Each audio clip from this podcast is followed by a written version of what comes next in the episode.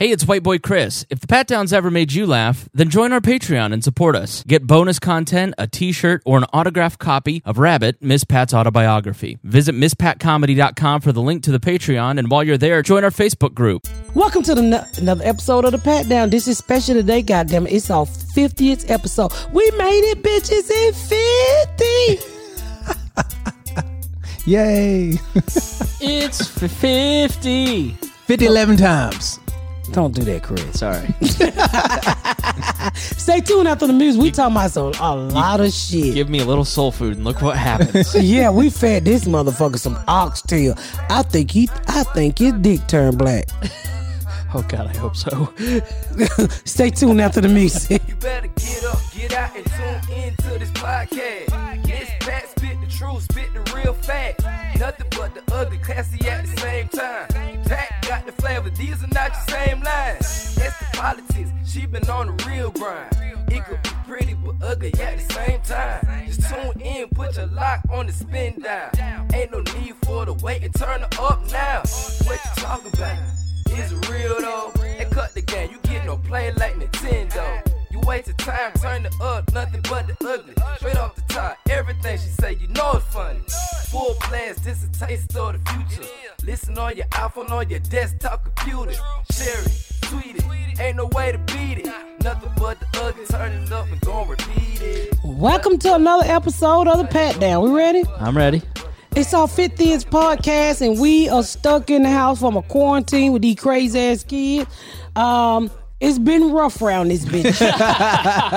you know it's rough when I'm up to this motherfucker looking like I'm in the Jackson 5. Ain't had a wig on since the quarantine started. I know my hair was like, bitch. by this, by the time this shit is over, black bitches are gonna have edges back because we get to grease these motherfucker with them wigs on pull your edges out at. You have no clue what the fuck I'm I talking have about. no- no, I have not so a when clue you at wear all. a lot of wigs sometimes and eat the rim of all hair. They're almost like Dion ties. So That was just unnecessary Yeah, and was- hurtful and Every hilarious. chance, every chance she get. well, she I'm trying to on it. explain to you what the rubber come off at. Turn, turn your turn your phone off. Oh, this is my friend. So um the edge of uh I'm treating my edges and I'm treating my skin and I need to go walking, man. I just been cooking every day, getting fat. There's a If you go walking, a bird's gonna land in your hair and try to build a nest. That's what I'm scared of, motherfucker. I'm hoping not, but I needs to go exercise because I don't want to gain 15 pounds with this quarantine. Either you get fat or you get pregnant. And my shit well, tied we up. go we go on lockdown. You better get to walking today. I, I Well, seriously. I'm just gonna go outside and walk. Can you? Yeah. Yeah, ain't nobody yeah. gonna do that shit, nigga. This is America. What the fuck you think we at Mexico, China? You a, you a black Dog. woman in a white neighborhood. I don't give a fuck. Ain't nobody gonna fuck me. they gonna me. call the National Guard to this house and this house only. well, I mean- bring them on, goddamn it. You better bring some groceries with you. Uh, it, like the one of the the problems is the symptoms is like breathing problems, and I'm just like, ah, I woke up with a sore stomach today and breathing How problems the fuck you have a soul storming, nigga? because I was eating too much crap food last night and I haven't exercised in two and a half weeks. I'm like, I'm not sick. I'm just fat and eating too much food. Yeah, so I'm go. I think I'm gonna try Ex-Lax diet. Oh, what? Ex-Lax. Oh, Where you try to shit out. you ain't never said, did. "Oh." you ain't never did no Ex-Lax diet. no, because I just try to eat less. I don't want to shit my brains out. I Yeah, I, don't- I, I need to shit my brains out. Why would you do this to yourself? Because I need the shit, Chris. I mean, Are you uh, having problems? always. She's When- always stopped up. when She's you the get- opposite of you. Yeah, I Yeah. shit too much and she don't shit enough. If you I know. if, If you I have had his- spare toilet paper, please help Dion out. It's- Dion ain't got no toilet paper. I got plenty of toilet paper. It was Well, a joke. You can always use a tampon. I mean, a Kotex. I've wiped my ass with You a can't Kotex. flush those. No, nigga, wrap them up and put them in the toilet like they had blood on them. That's all you got to do. you don't put them in a toilet. I mean, not the oh, toilet, no. the I was gonna say- trash. Oh, oh, okay. I was like Yeah. worried. Yeah, you go. I, You don't have shit in your trash. well, so a lot of shit is in your trash. Yeah, but you have to take the trash out every day. Then if you you're just I do take the trash out every day. Who the fuck don't take the trash out? I take the trash out seven, eight times a day, nigga. Why? Because I got 12 people in my motherfucking house and the trash point. can full fill up. Fucking wow. Who the fuck you live I'm with? just Nobody? saying. No, we, the bathroom trash can doesn't be taking out I every am day. all the fucking trash cans. I mean, I mean, you can. Uh, I- You don't. Ramon does. After Ramon you tell does. him. Well, you can always wipe your ass with newspaper. You can flush newspaper. Who gets newspaper? I haven't seen a newspaper in like five years. If you uh, can't flush the flushable wipes, you can't flush. You flush. definitely two- can't flush. You can flush paper. newspaper. It's paper. No, no, not if at you all. don't, I, if you don't make it too thick, Don't if you get the make it one weekly. ply, What's in the news? Harvey Weinstein got coronavirus. Shit, yeah, I'm gonna wipe my ass. ass. Save that article. yeah, Save that article. you ain't never. You Some- ain't, no, someone said that to me yesterday. They go, "Uh, just don't flush those flushable wipes. Put them in the trash can. I go, that defeats the whole point. I don't want to smell my own shit. What are you talking Take it to the trash can. My, eye- my eyelashes feel like it leaning like a nigga. no, I've never wiped my ass with anything but toilet paper. You've never wiped your ass with a leaf before? No, you can see where I grew up.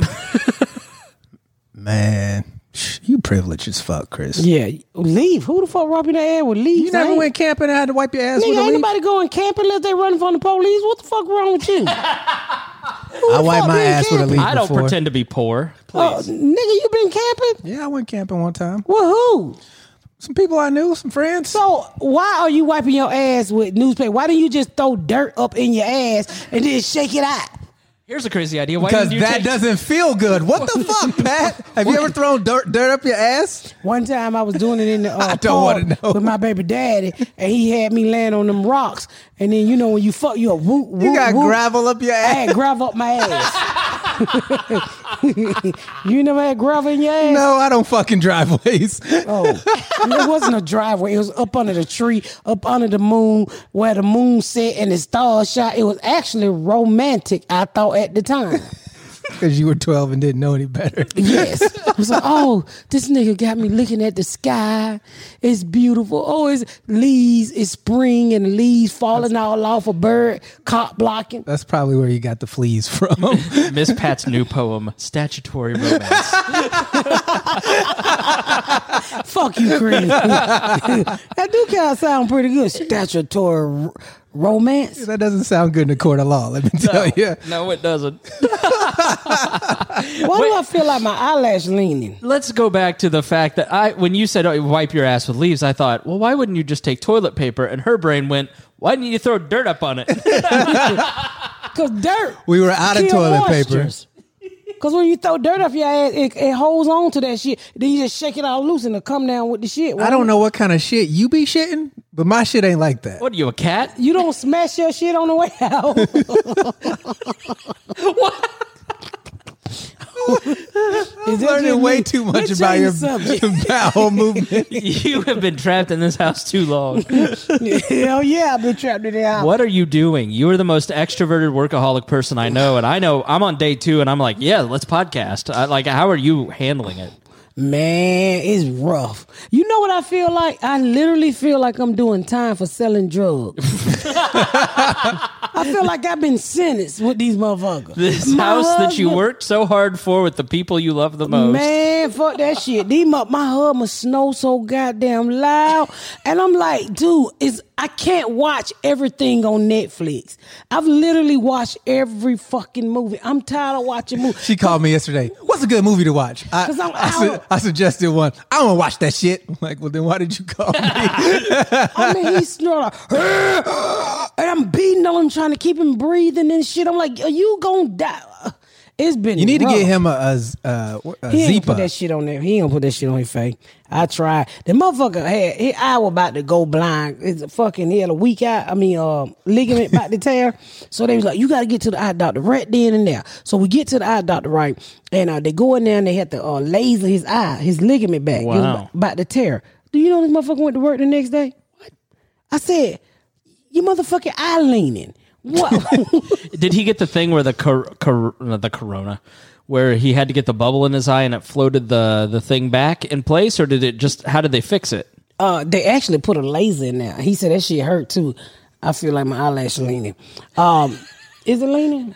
I, I, I, I I'm the wrong tell. person to ask. Yeah, But, um, I'm, I'm white as hell. That's Uh, you a man. But um, they actually went in. Well, it was about to tear because it was about to tear away from the eyeball and it would have blinded him. So they actually went back in there and sealed it up to keep it from tearing. It won't So he had worse. a detached retina. Yeah, he had a detached retina in the back of his eye, and it's fucked up. And he kept saying he he saw floaters. So the man, this is what the doctor said. And this sometimes, you know, I, doctors went to school for this shit, and I trust doctor. But this doctor right here, well, I'm like, nigga, no. So, so the doctor told her, I knew there was going to be a big but. Doctors went to school, and I trust doctors. But this nigga literally said, "Where you guys from?" I said, "The South," and he said, "I can guarantee you this has been going on in your husband since a kid." I said, "What? His eyeball been leaning?" He said, "What happened was your uh, your husband probably ate some dirt when he was a kid, and it had some worms in it. fall it." out of your ass. Yeah. I, I can bring my husband in here to tell you that. I believe So you. He said, he said he had some That's why I don't- You don't walk around eating dirt on the ground because it's been. It's been up Miss Pat's twelve year old ass. Fuck you. I just realized what you motherfucker talking about. so he said, he said, he said, uh, my husband ate some dirt and it probably had some worms in it. So I'm like, now my husband 50 years old. All these time, these worms just been chilling on his motherfucking eyeball before, before they side it just tears reckoning apart. He had worms in his eye. No, this is what the doctor told him that he ate some worms and it got in his bloodstream. And I don't know the correct name was, but uh, that's why I started to go out. And I'm like, nigga, no, no. You sound like a black pastor who said, telling me to email you my ties. I ain't gonna believe that shit, doctor. That's really weird. And if I'm saying it right, I can call my husband. Y'all think I'm playing. Because I don't want y'all to ever No, think we I'm lying. we believe you. I'm telling you, that what they told I don't us. believe this doctor at for a second that It's- it would take fifty years for worms to detach his retina. Yeah, I'm like, what the fuck are you talking about? Choose the board. Choose the board. Right. I was wondering what the fuck that was. Oh. He might not answer.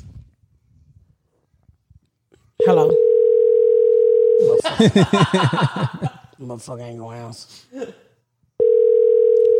answer the phone.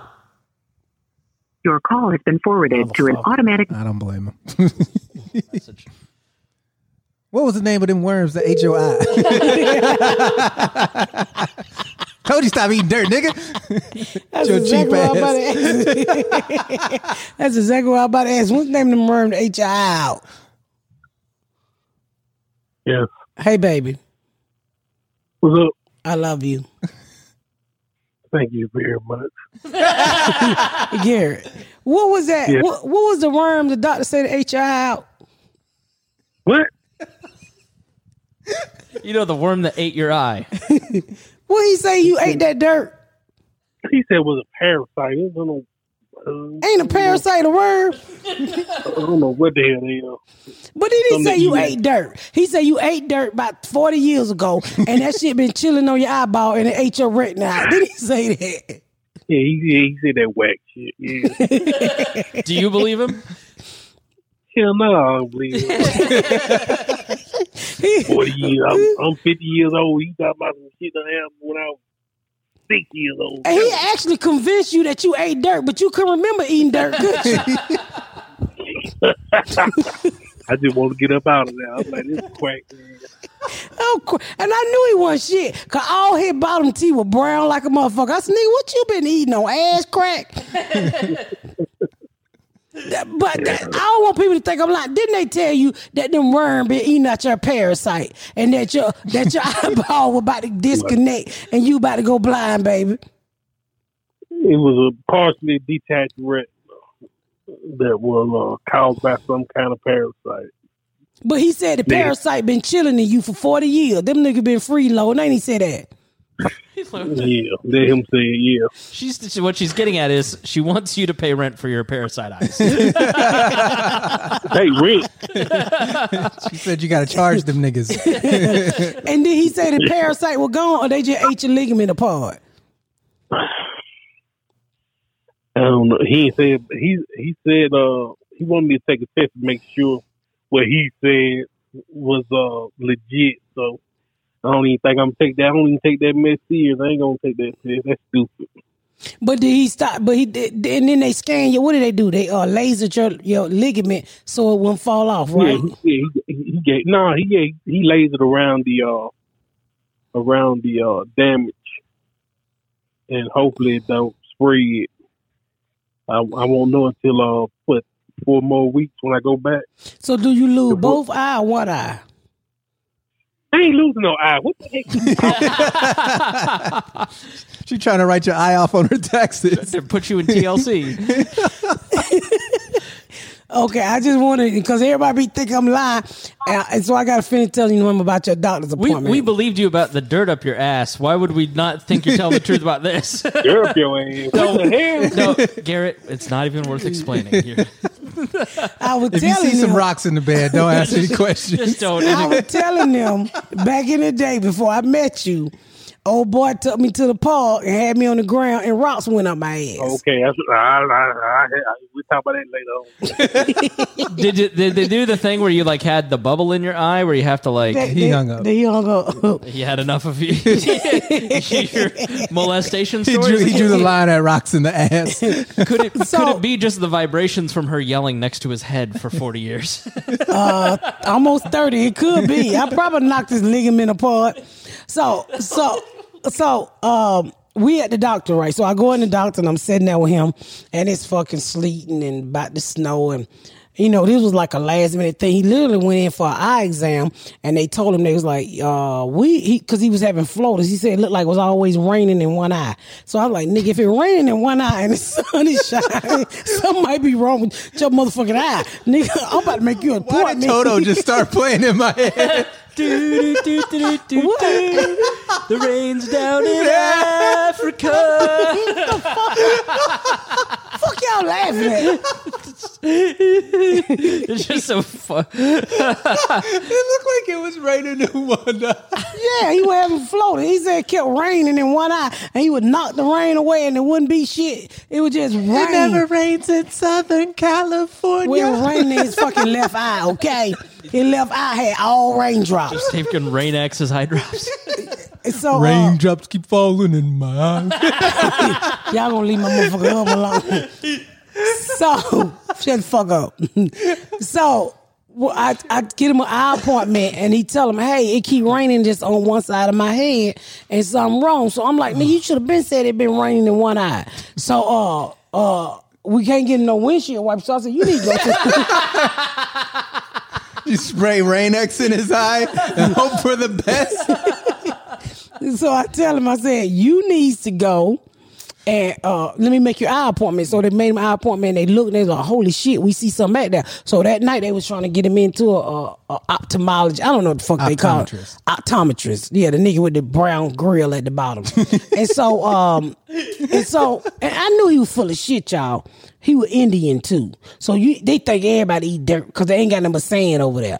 So That's racist, but that Mark is not that- fucking racist. People eat dirt over there. Kids eat dirt everywhere. So, uh, they they do they do their little shit right, and they tell them they say you need to come first thing in the morning, to get over to the doctor's office. So make it long. Cause I already told y'all about you know how his eye fucked up, it rained in his eye. So I'm concerned. I need to drive him right. I get to the doctor's office, and um, we get him all checked in and shit. And I'm sitting there, so I get ready to go up in the back, and the lady was like, she started whispering to me, and I said, "What? What would you say? She said, We need you to go sit in the car. And I said, For what? Said, what you want me to go sit in the car for? She said, Because we trying to keep the coronavirus down. I said, Bitch, I ain't got no coronavirus. I said, Well, somebody, we don't want too many people here. I said, Ain't nobody out here with me, bitch. Who am I infect? Myself? I'm the only person in the motherfucking lobby. what the fuck is wrong with you? And I felt like they were picking on me. So they old to myself, well, no, it's just a global pandemic. It's not you. no, trust me. but it wasn't nobody out there. But another old ass couple. So she literally said, if you're not being seen by the doctor, we asking you to wait in the car. I said, well, you ain't ask them two niggas right there to wait in the car. That old nigga ain't going back there with these old white people. I said, he ain't going, who being seen by the doctor? That's what I want to know. Did you ask him not to go back there with her? Cause both of them niggas on, on, on motherfucking walkers together going back there in the back. so why the fuck y'all trying to put me out? My motherfucking husband got raindrops in one eye, bitch. I'm sitting right here to find out what's going on with the raindrops in my husband's eye. So, Long story short, you went to the car. Fuck you. So I'm sitting there. So you know they always got one bad bitch in the office to handle the nuggles. I'm gonna keep it real. They got one white girl that ain't scared of shit, who probably get black dick, who thinks she bout it, bout it. So they sent that bitch out there to me, right? So I knew, I knew it was a white bitch back there that, that, that get that black dick, think she black, and I'm gonna tell this bitch something, you know, who know how to bounce their head like we do. so make a long story short, they sent her out there. And she said, she said, ma'am. And I said, uh-uh. yeah. She said, we're gonna need you to sit in the car. It's the rules. I said, who rules? Cause you didn't ask that old man and that old white woman right there to motherfucking go sit in the car. I said, bitch, my husband, I going out. And I said, on top of that, I'm watching Narco Mexico. I ain't going no motherfucking where. I said, it's cold out there. And you ain't got no money to pay for no gas for me to crank my motherfucking car. I said, leave me the fuck alone, cause I'm in a good episode and they about to kill Chapo, bitch. leave me the fuck alone. Spoiler alert. they about to kill Felipe. That's his name. They about to fuck Felipe up. I'm watching Narco Mexico. So I'm not going no motherfucking well. And that's what I told. her. I said, if you want me out of here, you better go back there and tell what's going on with my husband. I done been raining. Call the police. Cause I'm watching Netflix. And I put my motherfucking eardrum thing back in and I sat there like a evil black bitch, like I was trying to segregate a lunchroom. Desegregate or resegregate? was desegregate. That's uh, fucking with me. That ain't. But I could. And don't get me wrong. I know this shit is real. And if it was like maybe ten people in the lobby, yeah, I would have got to believe. Wasn't nobody out there but an old ass couple with two walkers who went to the back, and it was just me. Oh, I already desanitized, desanitized my chair. I wiped that motherfucker from the head to the toe. I wiped the motherfucking arms down. I wiped the lamp down. I wiped the table down. You think I'm gonna leave all that desanit- desanitized shit to another nigga? no. I said, bitch, did you not see me clean up that whole area for coronavirus? Yeah. And you won't put me the fuck out in the cold? Yeah, the rule follower in me thinks that's horrible. You, what are you doing? But then there's the other part of me that goes, everybody's overreacting a little bit. Like, it, Yeah, making, putting it it If there was only if there was if there were nobody else in there, I wouldn't have left either. right. No, if it was maybe 10 people, I'd have got the fuck on. I'm Right. like, all these old people, they don't need to be breathing, whatever I fuck I'm carrying. I don't want to kill nobody. And I damn sure don't want them to kill me. I'd have went back to my motherfucking car. Yeah. It was literally me. And then the old couple came in and they took him straight to the back. And I said, no, bitch, that ain't what y'all gonna do to me today. I'm watching Narco Mexico. And I sat there. And you and you didn't get the police called on you. No, actually, they asked me to come to the back because when they found out my husband had them worms in his eye with the with the raindrops, they asked me. Drop top. Up He wanted me to see his eyeball, and that motherfucker was lifted up like a London Bridge. Yeah, his fucking detachment, his retina, that motherfucker was lifted up like electrical wire. Yeah, I was like, what the fuck? And the man said that when he started telling us all that shit, he ate some dirt that got parasites. I was like, you a goddamn lie. You know, you can't believe everything the doctor said. I remember one time I was pregnant, right? And so I love these stories. That'll be good. I was pregnant, right? And so uh, the doctor was a quack ass doctor, right? So after I had my first abortion, they damaged my uterus, y'all, because they don't give a fuck. So I, somebody was practicing on me. So they damaged my uterus. They so were when I, practicing on you. yeah. Uh, a game of oper- like a game of baby operation or what? They always practice on the poor, no matter what fucking color you are. They practice on the Was poor. it a abortion graduation exam? I don't know. Baby's first abortion. so fuck y'all. So they they fucking ended up cutting me too bad, and then my, I got scar tissue on my uterus or my fallopian tubes, whatever. So when I met my husband, oh god, first black man I met that didn't have no kids, no baby mama drama, he could read, back T, good job, credit card. I was like, oh my god, I need to have a baby by this nigga. Oh my god, I gotta, you know, I gotta make it work. I had been we had been married about about seven, eight years no kid. I'm like, I need to have a fucking baby by this man. So I go to the doctor, come to find out, I got this thing called a, um, a, uh, laparoscopy. I think that's what it's called. When they go in your neighbor and they or they go up your vagina and they shoot down to your fallopian tube, and you can be right there on the TV and you can see your fallopian tubes, and they shot the dye up and they had a blockage on the right, and that that that, that fucking dye went whoop, no bitch, bye bye, and went back down. And you can see that on So TV. is- I have like Spider Man in my mind. Is, uh, what is that? What they're shooting no, up there? no, you know the fallopian tube is like this right here, like a two peas connected to the back. Not familiar. Okay, just well. He doesn't go that deep. I know, I know, I know. I know. Shut up, Dion. So anyway, they shoot the dye up in there, and they tell me my tubes are blocked. Oh, right? That's dye. like dye. Yeah, you shoot the dye, and the dye came back. Then he said the right side of your tubes is blocked, so you can't have no kiss. I was like, fuck. So um um this is where black dick come in. Thank you, Jesus, for black dick. And so when the when the dye went up in there, um. I think it kind of loosened whatever was blocking it. Uh-huh. Cause I went right home and got pregnant. Really? But the crack ass doctor told me I couldn't have no children. So I got really sick during the pregnancy because uh, I have a weak service and I need something called for um uh, um I think your service is great. Can I get some service around here? Shit, weak as fuck. cervix, bro. Don't you ever Whose let section anyone is this? tell you that your service is weak to Can this I get country. some service around Fuck here? our cervix. Who don't wipe this table down? Y'all so goddamn stupid. I get so tired of y'all fuck with my English. so let me finish. I wasn't telling- gonna say nothing, but his face. cervix. I just Dion, when she does shit like that, we Dion and I look at each other every time to go, are we going to let this go or not? I was gonna let it go because I knew what she was trying to say. Well, I have Right. a weak cervix. Okay, the shit in your vagina.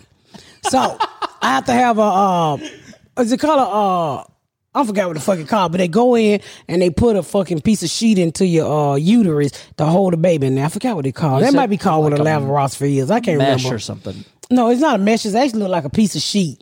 Cause uh, I I I saved it one time from one of them baby. Gary and Jumba had to have it. So um, I get really really fucking sick with the baby. I had a baby before Garyana that died when uh I, I gave birth at like four months. And um, make a long story short, uh, what the fuck was I saying? You had a piece of sheet in your vagina. oh. So I got got, really really sick. sick. I got really sick. And so the doctor didn't know what the fuck he was doing. And he literally came and told me, he said, You ever had an STD? And I said, Yeah. I said, I had gonorrhea. She said, he said, I think gonorrhea came back. I said, nigga, what? What just happened? The reunion tour starring gonorrhea live in Miss Pat's pussy. Did did, Gar- did Garyana give you the gonorrhea? no, She wasn't I born. didn't have gonorrhea. I hadn't, I only been with the same man for like 10 years. I'm like, what the fuck are you talking Sunday, about? Sunday, he said, Sunday. He said, he said, I think that's what's wrong with you.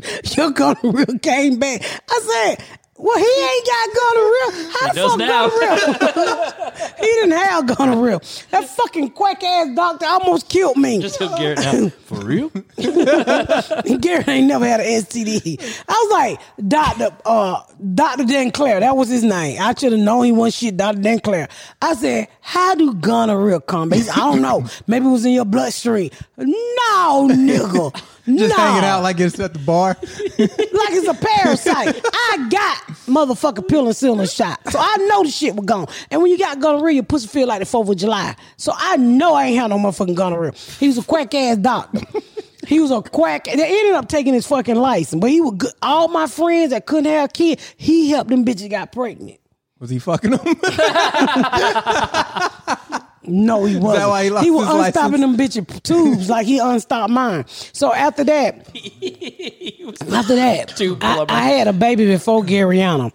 That uh, it was a miscarriage. So I had to have this baby. I still got her picture back there. My husband, hey, looking at. Her. He said she like an alien because her mouth was stuck together, her eye was still stuck together, and they just gave her to me after they had her. And you know, she just died in my arm, and then they ended up taking her wherever they took her, and I went to sleep. and I'm the one that's always telling sad stories Right. on the podcast. That's not sad. Yes. And so then I ended up getting pregnant with Garyana.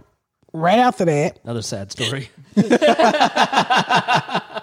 Careful what you wish oh, for. and then after Garyana, I had Junebug, and then I tied my fucking tube. but the whole issue, what I'm trying to say, doctor be lying their ass off. Mother told me I had a reoccurrence of gonorrhea. How the fuck I had gonorrhea? I ain't fucked a nasty nigga in years. Gonorrhea came back like an ex. Hey, can we talk? I just, I realized that you know I didn't treat you so good the first time. Oh yes, you did, bitch. You burnt. You ever had an STD? No. You, No. Jimmy? What? Just you on this? Well, You're judging us because we haven't had an STD. We had safe sex. we had guests in San Francisco that had STDs. Good God, yeah. May- Maybe we Do should you take think a, they was for real? Oh yeah. Yeah. Well, let's take Yes, a I quick take a quick break and come back and talk about 50. This 50th episode. Oh yeah. We're gonna take a quick break. We'll be back to finish talking about the fifth episode. I totally think those guys. one- One of our highest rated episodes out of the 50 so far was San Francisco. I think it was episode two, where we had the two gay guys on, and they were on a date, and they were Episode forty three, a date Yeah. to remember. a date to remember. It was one of the fun. They were such nice guys. Oh yeah. If you guys listening, we miss you guys. We love you, and we hope you got that hot dick taken care of. Yeah, and he had was it gonorrhea or Yeah, he syphilis? said he had said gonorrhea. gonorrhea, yeah. Yeah. And it was his first date. Imagine being on a first date and you get called up on stage and admit to a crowd of 100, 200 people that you are you have an STD. Oh, they said it with no shame, and that was their point. They said You're right. Exactly. They, they were trying to bring They were try- awareness to testing. People need to get tested. Well, you go get tested when you when you got gonorrhea. Gonorrhea is hot, nigga. It felt like you stuck your vagina in a fucking heater. Like Fire ants. Yeah, maybe fire. That shit burns like a motherfucker. I still think was it rest in peace cakes where you talked about lighting your mom's grave on fire. Ah, that's one of the craziest stories I've ever heard. I don't think I've ever laughed. So you know hard. they asked me not to come back, and I ain't been back. What to the grave? Yeah, I wasn't planning on going. I, don't- I truly believe when people die, you should leave them the fuck alone. yeah. Yeah, I told my kid I want to make a tape and say, "Don't y'all nigga be coming out there fucking with me, bitch. I'm rent free. Leave me the fuck alone. I can't just- give you no more. detected? Yeah, I can't not kid. I can't give you no more cash app, nickel. yeah, I can't cash app none of y'all nigga. I'm out this bitch. I think one of my favorite episodes isn't on the main feed; it's in the Patreon feed. So if you're a patron, you get two extra episodes a month. And it was we we were Join doing now. we were doing a word associate or what what word would you like to see come back? Do you remember what word? Uh uh Do you? oh man, you'd What have was the fucking Quisha? Oh, what was that word that we never ever heard of? I think it's in the title. Did I uh look at it? Oh, did I? Did I? uh Can you look in the Patreon? Uh, you'd have to look it look it up. Uh, My phone's being used for the video. Oh, Can you look it up on my phone? Yeah, Here. good grismatizzle. That's what it good- was. Good grizzletism. good That's what- grizzly Good grizzly. Never heard that one. So D, I go first, and I'm like, I'd like you know G Willikers, and then Dion was like, you know, Jive I'd- turkey. jive turkey'd be great. And then what about you, Miss Pat? Good grizzatizzle. And I, Dion, I don't know that we've laughed harder than on that episode. That was the funniest shit because I've never heard that before in my life. You motherfucker ain't heard none of this shit I be saying. You said, but let's bring back words, and then you're gonna say a word no one's ever heard of before. And then you called like ten people, and nobody had ever heard of it. good grizzly Miss tears. Jenny was like, "Huh?" Well, I'm telling, like my if you if you notice, like if I don't know if you guys noticed, like even with my kids, my big kids, my grown kids, the ones I had out of my vagina, we say Bado. Have y'all noticed that about us? No. We say Bado, and Bado is not a word. And like my husband asked me one day, he was like, he was around my face, said, "Why do y'all say Bado?" And I was like, "Don't nobody say Bado." He's like, "That's all y'all say is Bado." Mm-hmm. We, I say Bado. I be like, "You know what I'm saying, Bado over there, Bado," and I don't know what the fuck it means, but it's just it's a word my whole fucking family use. They be like, "I kill you, Bado." Is it like an exclamation or what? I, I don't know. I don't know what it is, but it just Bado. How you spell it? I doubt it. I doubt if you got a Not at fucking. I, I If I doubt were it. if I was typing it, how would I type it out? but B U Bado. T H O. Let me ask Ashley because she said Bado too. That's fucking hilarious. The episode that I think I knew that this was going to be a smash hit podcast was the when you two explained that documentary to me. Oh, episode three. Yeah, it was like I think it was your first episode. It was my first episode. Yeah, what was guys- the name of the episode? to catch a. Oh, uh, it was phone. uh, it was uh, Abducted in plain sight. oh Yes. god, that was something else. That was the franchise starter right there. Damn, that was. It was really. I tell you what though, I always ask people who join and people who message me, I always ask them what's their favorite episode. And Granddaddy Longlegs and Illegal Knees are always the two that people mention every single time. Yeah. Like this is that those are the episodes that got them hooked and Yeah. kept coming back. Well, good because uh, people thought I was crazy. Turn it up when I was saying that granddaddy we call spiders uh, granddaddy long legs. You got to you got to put your headphones on. Hey Ashley. Hi, Ashley. This is Chris Spangle. Hi, who are all these white people? Oh, Stop being racist. I gotta- didn't raise you like that, gay daughter. uh, he's still white. That don't mean nothing. D- Nobody's talking about people racist. I don't fucking. oh ra- wait, what what you want? Coronavirus? What you want? Look here, boy, Diger. We want to ask you a question, What's a dagger? I probably have the answer. boy, Diger. Um. Yes. Uh. Oh, I was telling them that our family say Bordeaux, right? Yes. So can you spell Bordeaux? Because I have no idea what the fuck Bordeaux mean and how to spell it. And I figured I would call a college dropout. What's up, Okay. Kanye? Number one, at least I made it to middle school. So let's talk about that. Oh, I want to say fuck you, and I should have let you get molested. Oh, jeez. Uh, you- I'm like, it's fine. Anyways, that'll never happen, honey, because I got the biggest dick. But anyways, I'm assuming that Bazo is like the way I spelled it from how you guys said it was B U T T H O, like, but or D O E if you want to like speak slang, like colloquialism. So It's colloquialism what of you say. language. yes, it is a language for black people. It's called ebonics. it's just a big word for ebonics. I learned that in college when you paid for me to drop out. Ashley, so the way what, that she said that is colloquialism and language. you got to watch the video when she said it. That was So the most polite shit talking. Uh, alrighty then, bougie bulldiger. Um, anyway, you go get that radio show. Let me tell you. I'm talking to my daughter, and this is how we you're, talk. Cause we, to your son. uh, no bitch. You want a dick so you bad. used to have a period. I don't know why you stuck a tampon so far up your back to stop your period. That ain't got nothing to do with you. Still a girl. I still got a period. I know all about them, child, because that don't stop me. Period don't stop nothing but a sentence, baby. Oh, Okay, I- excuse I, still me. I don't want to hear this gay shit. I don't want to hear this gay shit. In Jesus' name we pray. I need some holy you don't even water. believe in Jesus. Bye. Don't even bring Jesus up. He don't I- even know you. You are not on the main line. Stop lying. I am on the main line. I don't know the fuck you talking about. Your name is not written in the book. My Pat, I name is written in the book. Your name ain't written in the book. According to the Christian, you eat vagina, so you ain't gonna make it. That don't say that in the Bible. It do say that in the you Bible. it's, read it's, it. it's, it's Solomon Gomorrah. Solomon and Gamaya, the remix. Your cousin. right. What's their name? Sodom and Gomorrah. Yeah, it's them niggas. It's them niggas. Solomon Gomorrah. You ain't gonna make it, baby. He destroyed your land, and you ain't getting into heaven, according to them.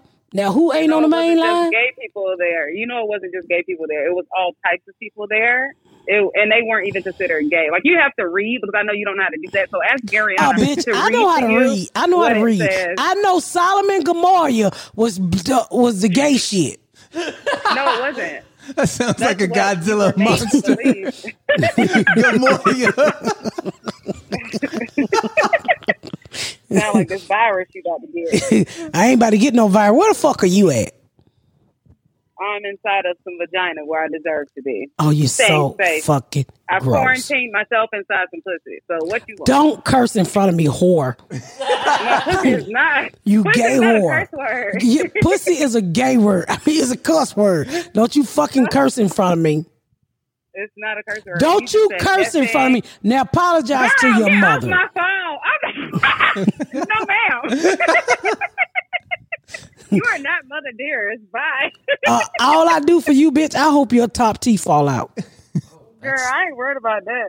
God, I ain't worried about none of this stuff you talking about. Why is you calling me? What do you want? We I was- pay my own phone bill now. I'm grown. I can hang up. that's a common theme when Miss Pat, somebody, you should call someone in her family. What do you want? they all say. We're celebrating my 50th podcast, and we wanted to ask you how to spell Bordeaux. That's what you're doing to celebrate your 50th podcast. Is spell a word. Well, we reminiscing, motherfucker. I like Okay, well, that's not a reminiscent. You say that word every day. A reminiscent is something that happened in the past. You say that word today. No, no, we reminisced about rocks in her ass in the graveyard. She don't know anything about the rocks. Have in you my ever ass. heard anybody say good grizzle tizzle? yeah, yeah, all the time. Well, in our family, not like outside of our family. No, Yeah, so it's some made up what shit. what does That's good grizzle tizzle mean? It just means like like for white people, like holy cow, like that. Like good grizzle tizzle, like All right. holy cow. That that makes sense because when I asked what does good grizzle tizzle mean, she goes, I don't know, good grizzle tizzle. it's like you just know when to use it, but you don't know what it means, basically. right. Where you at? Um, at the salon, get my hair done. I dyed my hair so pretty. I'm gonna send you a picture of it. I look good as hell. Uh, Ashley, do not curse in front of me. My hell is not a curse word. Hell and pussy is fucking vulgar. Fucking vulgar. What? hell is where Not you're regular going vulgar, is here. fucking vulgar. I'm not going to hell. I am. My heart is pure and good. Purr. Yo, she's a kitty cat. She's got a heart full of purr. Purr. you got nine lives. That's why your ass ain't going to heaven. Right? Then I got a nipple blown off. I got shot in the head, hit by a dump truck. I had fleas, rabies, gonorrhea, and still here. You got hit by a dump truck? Fuck you, Chris, and fuck you, Ashley. What have you had? Every time I, every Uh, time you come around me, you smell like plastic. That's because I'm out here giving his dick out. Whoever wanted while Hey. we stuck in the house for quarantine, You come cannot me. come back to my house because you're very disrespectful. I I cannot. I hope you lose. I hope the airline lose your dicks. Uh, won't. Delta, asked me to check if you in. Listen, You don't wear them on the plane. You don't trust them airlines, girl. You're gonna be dickless in Seattle. Check your dicks. Well, if my penis gets coronavirus, I'm okay with it, as long as I ain't got it. oh, How often are you sanitizing your dildos? Are you dishwashing them or are you hand washing? Um, hand washing in between people. Oh, that's a lot of people. Is that okay for you guys? I didn't say how many people it was. I'm just saying I hand washed. I'm more concerned you're at the that, that you're out and about and not quarantined. What are you doing down there? No, I'm not out and about. I'm yes, you my is. You out No, and I'm about. not. You nasty. First of all, Mom, you don't went grocery shopping five times. You've been more out and about than everybody else. You've been to Nordstrom Rack, Burlington, and everything else. You I have not been anywhere in the name of Jesus. I go to the grocery store. Why are you You putting on definitely, this you Christian definitely haven't been anywhere She's gonna- in the name of Jesus. she's gonna That's tell- the most accurate thing you've ever said. you are right. I have not been anywhere. These I've two are been about to call the governor and tattle on each other. Yeah. I've been taking care of myself. I only go to the grocery store like the government said and come back home. Okay, and I just came to get my hair done, and I go back in the house. I'm not out in the streets. I'm not going to the club. I'm not doing nothing. Like I'm just You chilling. telling a nasty lie. Why are you talking to me like you a sex phone operator? Like, why are you on my phone? you sound gross. You sound like a man woman thing with a beard or something. I'm not interested in this. Not turning me on. I'm not trying to, bitch. I'm your mama. Well, you sound like you're trying to be sexy, but you sound like a man at the same time. I'm. Just not sexy to her. Uh, oh yeah, she don't No. like men. She don't like men. No, I don't like men, and she's a man, so no, I don't like her. Thank God, motherfucker, I'm your mother. Don't fuck me, please. Don't fuck me. Don't dildo your mama down. Everyone, my mother is transitioning, and that's why she sounds like a man. Uh, bitch, I ain't transitional. I ain't transitioning to shit. Grow keep it dick- You grow hair on I-. I sure did have some gray hair, but I got it off, bitch. Okay, so you could curse at me and call me all kind of names, but I can't. I am the mother. I had you. Unfortunately, you did. You could have just swallowed me and saved us all this trouble, but instead, I'm here. So Wasn't sucking dick when you came along. yes, you was. Stop lying. No, I was not. When did you start doing that? None of your motherfucking business. Well, this is something we should talk about. We've never spoke about this before, and I'm very interested. Uh, to I'm know. not. Uh, uh, cold dicks and real dicks have no room for each other. After other. she had Nikea, she was like, I'm sucking dick from now on. He was probably still having sex with my kids. Probably while he was retarded. They was probably putting that penis all across his head. He got all kind of mushroom stamps at the top of his head. the fuck is mushroom stamps? You should know you're straight. I read about it. The hood of a penis looks like a mushroom. So what do it do to the kid? Nigga, I don't fuck children. I don't know. like, it's a- it's We like ain't even gonna ask you because your as a dick ain't even reaching the womb up there. Oh, are you talking to Chris? My dick is bigger than yours. Hey, nobody dick in that room bigger than mine. I can guarantee you. I was that. One to your more mama. time. do not curse. Well, I can't say dick, I don't want to talk to you. she took her dick and went home. I think she was saying that you were getting fucked so often when you had an IKEA in the womb that it left it left him with a dented head like a golf ball. Yeah. Yeah, I, no, I don't think that's true at all. I don't remember that. I don't think I've ever had sex with a pregnant woman. They say it's the best vagina. I wouldn't know. Who's they? People. The, the board of pregnant sex doctors? I don't know. That's what I they think say. she's calling you back. Hello? What do you want? Dickity dick dick dick.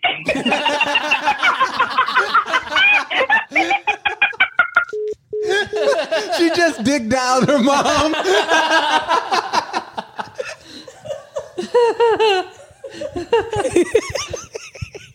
My kids so goddamn stupid. My kids so goddamn stupid. I wonder where they get it from. Just a bunch of shit talkers, all of them. They learn from the best.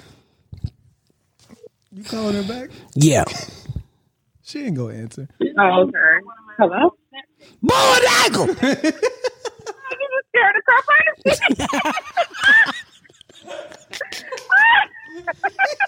Almost had a heart attack. I got my headphones you know that's how you used to wake us up for school when we was little. Well, that explains a lot. Why, did, why is Ashley? Why is Ashley gay? I don't know. She got screamed bulldiger every morning at six a.m. by her mom. by crazier. Uh, oh, Talk about imprinting.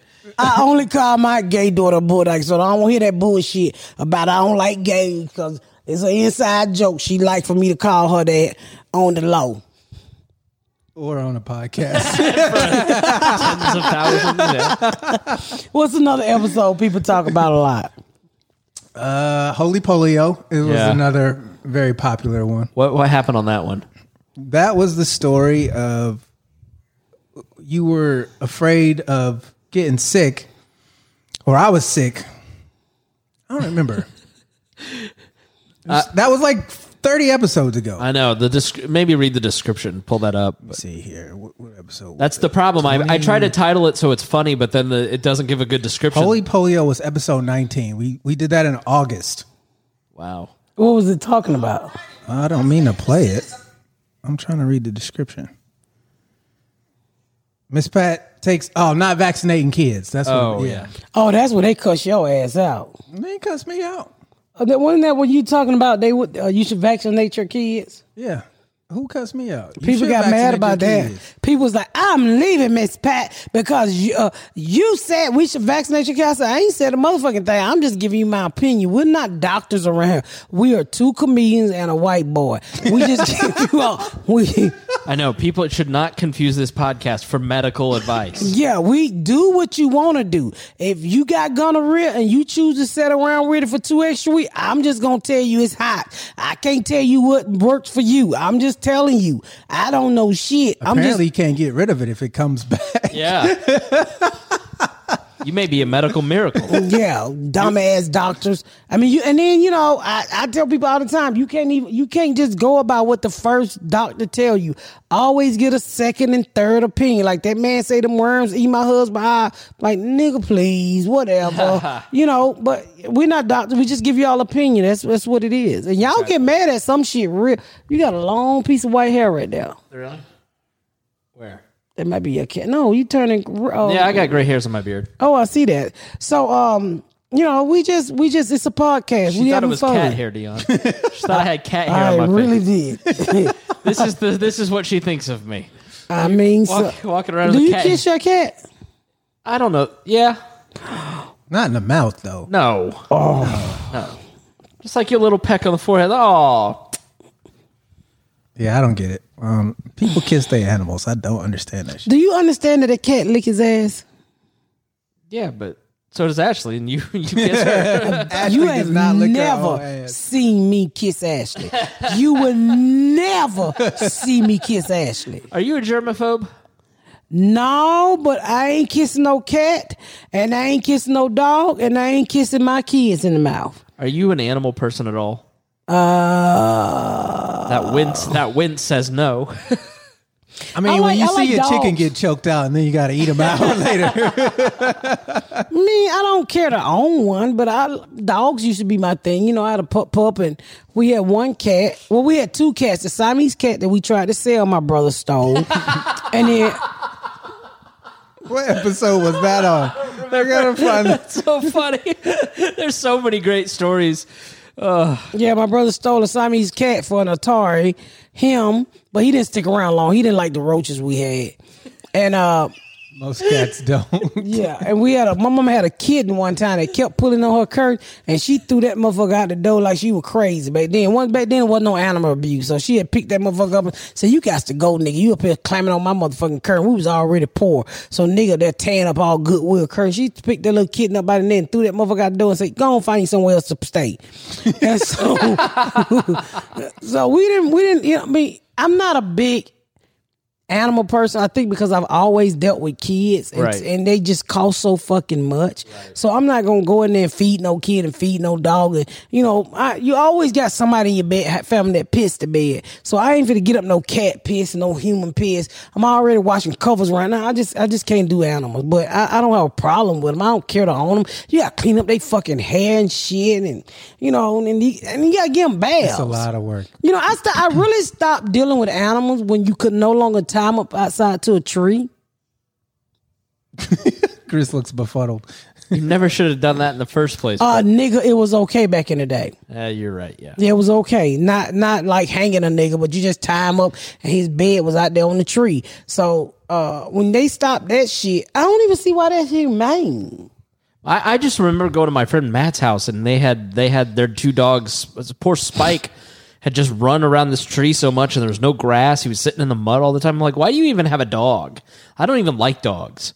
Like, why even have you know? Like, ugh, How do you not like dogs, but you like cats? dogs are too much. I need you to get out of my face. But cats are dumb. They can't even protect you. At least a dog or bark when they when they motherfucking hear people coming. When cats see ghosts, they just get them humps in the back and he can't tell you nothing. Cats are low maintenance, and and they're kind of like dogs. They're driving me crazy right now because they won't stop following me everywhere. Like they're they're They're friendly. not and they used to love you it. being home so No, much. yeah. So they're all over me because they're they love the attention. See, They're- that's what I can't do. You rubbing all up against me. Leave. I mean, if you're gonna do a cat, you might well get you a black bitch. At least her hair shed less. yeah, somehow I don't think cats and black women are equally the same. I mean, if you want hair all over you, if you if a black woman with a bad weave, if that shit rub up against you, it gonna leave all yeah, kind like, of like little Chris can just go out to PetSmart. Oh, you got any black bitches in the back? Yeah, they outlaw, they outlawed that in 1865. like, what are you talking about? It's not that easy to get a black woman Miss like you can just go bring a squeak toy. Come here, black bitch. I got this box for you to shit in. Hey, Don't my- leave your hair on my sofa. my friend Cortland used to work with a uh, woman, work with an old black dude, right? And he used to call black women. He said, he said, my friend, his last name Wiggy. He, they used to date to do the armor truck with the money. He, so the old Brinks man would trucks. the Brinks truck. So he would he would drive, and the old man he be in the back, and the old man was like, Wiggins. He's like, what man? Look at that fine nigga bitch right there. nigga woman. That's what he called them. Nigga woman, nigga bitches.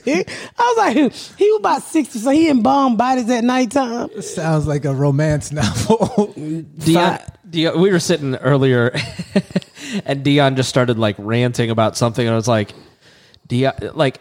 Do you ever find yourself going into old man rants? Like I do it all the All time. the time. Where I'm, I'm like, I'm turning into my dad. I'm turning into that old guy who yells, yells out that inappropriate thing. Like, when did you, Miss Pat? Like, as you've gotten older, when did you go? All right, I'm old now. Like, because you always say you're old even though you're not. But like, 25. really? Yeah, because I had like eight kids at 25. 25 is when it uh, everything changed. I stopped partying literally Really? the day of my 25th birthday. I was like, I'm done. I can't do this anymore. Well, I'm not a big drinker, but you know, I got married really young, um, 19, 18, 19. And so after I had, I got my sister kids. I had custody of her kids for 10 years and I already had two kids. Then I had two kids by my husband. So here I am, uh, 30 years old with eight fucking kids. Jeez. I'm sorry. Uh, yeah, about 30 years old with eight kids. And I'm just at home, um, shitty job working at Walmart. Um, putting, you know, getting up every morning, getting everybody to daycare. And I just felt really old. I remember sitting there, I was on Section 8, and I remember sitting there saying, you know, one thing my teacher always taught me, Miss Troop, she said, always dream, you know, like always dream. So I lived in this house. I don't think I ever told y'all this story. So I lived in this house in Atlanta, and I had a Section 8 certificate, and it was worth, um, fourteen hundred dollars. They were willing to pay my rent because I had eight kids, and I only got the Section Eight because my sister was on crack, and I took custody of her kids, and so literally all they gave me was three hundred and some dollars for four kids and fucking housing, which was Section Eight. And I'm sitting there, and um, my kids started to play sports in this community, which is a middle class black, lower middle class black neighborhood, and um, uh, my mind started to open up. And I was like, I want more. I'm tired of this same old bullshit. You know, being on welfare and, you know, not having shit. I forgot what the fuck I was talking about. Make sure you it realized you were old, and then, Oh, oh, yeah. oh, so I'm sitting there. rem- Take that part out. But I'm sitting there with all of these kids, and I'm like, I'm fucking old. And I'm 30 years old. And I said, No, I'm no, I'm not even 30 years old. I'm 20. Oh, no, I had four kids. I had my two kids and my sister four kids, so I got six kids. No kids by my husband. None. I think I'm pr- maybe pregnant with Garyana. I'm, I'm in my early 20s. And I'm sitting there, I'm like, I don't got shit. I was like, and then Miss Troop came into my mind and started to say, you know, just like I felt like I was talking to my teacher. What do you see yourself? And I told myself that day, I said, before I'm 30 years old, I'm gonna own this house. I didn't know how the fuck I was gonna own this house, y'all. Cause remember, I'm I got reduced rent. Well, I'm gonna be honest, it was free fucking rent. I'm getting like twelve hundred dollars in food stamps. I'm working a shitty ass Target job. I'm working on getting my GED. I'm fucking nothing. And I just told myself I'm gonna own this house by the time I'm 30. I'm gonna buy me a house. Because you know, they tell you the American dream is buy a house. So I go to school and I become a medical assistant. I'm talking to this this this fucking black power man one day. And um and um I'm telling him I was like, I'm just working to get off Section 8 and I'm a medical assistant. And uh I said I really want to own my house. And he set me down and he said, It's funny how uh black people think the American dream is owning a house. I said, what the fuck you talking about? That is the American dream. He said, he said, while we teach our kids the American dream is to own a fucking house, white people teach their kids to own a fucking McDonald's. He said, You ever thought about a franchise? I said, What the fuck is a franchise? I had never heard the word before. He said, When you own a McDonald's, I said, They let niggas do that. Now, when you call, call Jimmy Carter a nigger, you can't have no McDonald's. they got the tape. so I started to open my mind and I said, I just started to put shit together. And I said, I said, um, I said, I'm gonna own this house by the time I'm 30. And I did. I, I literally, I started doing vending and all some other shit. And I, I, I started making money. And I remember telling my husband, I said, I want the old lady who owned the house. And this how good people are. This is why I think I'm so open minded because my landlord was an old white woman, right? Her name was Gerda Bowen. I know she probably dead now, but uh, I would go work at General Motors because I still had that nigga mentality. Uh, not nigga mentality. I had that fucking welfare recipient mentality where you think you're gonna always get over right. So I go to work at McDonald's. I mean, I go to work at General Motors, making all this fucking money, twenty two dollars an hour. Never reported. They caught my ass. And so I was like, oh, okay. So they said, you owe $8,000. Literally, my landlord went in her bank account and said, don't tell them this because I could get kicked out the program for renting my house and gave me $8,000 to pay my rent, my back rent back. I fucked around and did it again. And they wouldn't accept my money and they kicked me off the program. So at the time, the lady was getting like $1,200 for her house for me. So she said, Pet, I like you so much. She said, she said, "Have you thought about buying a house?" And I'm like, "How I was gonna do that?" And this, and I never really talk about this lady.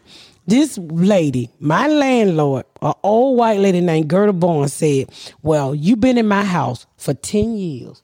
And out of those 10 years that you rented this house on Section 8, I put $50 a month away in case you ever wanted to buy this house. Hmm. And that fucking lady helped me pay my down payment on the house to buy the fucking house from her Wow. to buy the fucking house from her. And at the time, she did own a finance. And she said, I do own a finance for you to get your credit all the way together. And she gave me a really good interest. I think it was like back then, probably like 5%. And, you know, I didn't really have. I wasn't making that kind of money, but she owner financed it, and she gave me two, three years to get my shit together, and I'm still in the house. And um, by this time, when I got my shit together, me and my husband went in and bought, rebought the house, or however we did it, and got it together. You know, we refinanced it, and we I put him on there. And I think that's why I'm so open minded because that was like the first, other than the police officer in my neighborhood, that was the first like white person that I felt like really cared because I didn't have a lot of interaction with white people. But when she did that and she came to closing with that money, a cashier check, and didn't never tell me she was saving fifty dollars a month out of all those years I lived in that house. And she owned like a lot of houses too. Cause she tried to get me to move in the other house. Like, well, I really like this one. And we never asked her to repair it. We always took it ourselves. I always paid for my own exterminator because the motherfucker had so many roaches when I first moved in it. And I never forget when I closed and I was like, oh, I got a little money. I'm gonna fucking redo the kitchen. And she was so proud of me. And she was still calling check on me like periodically. And I want to dial her number so bad.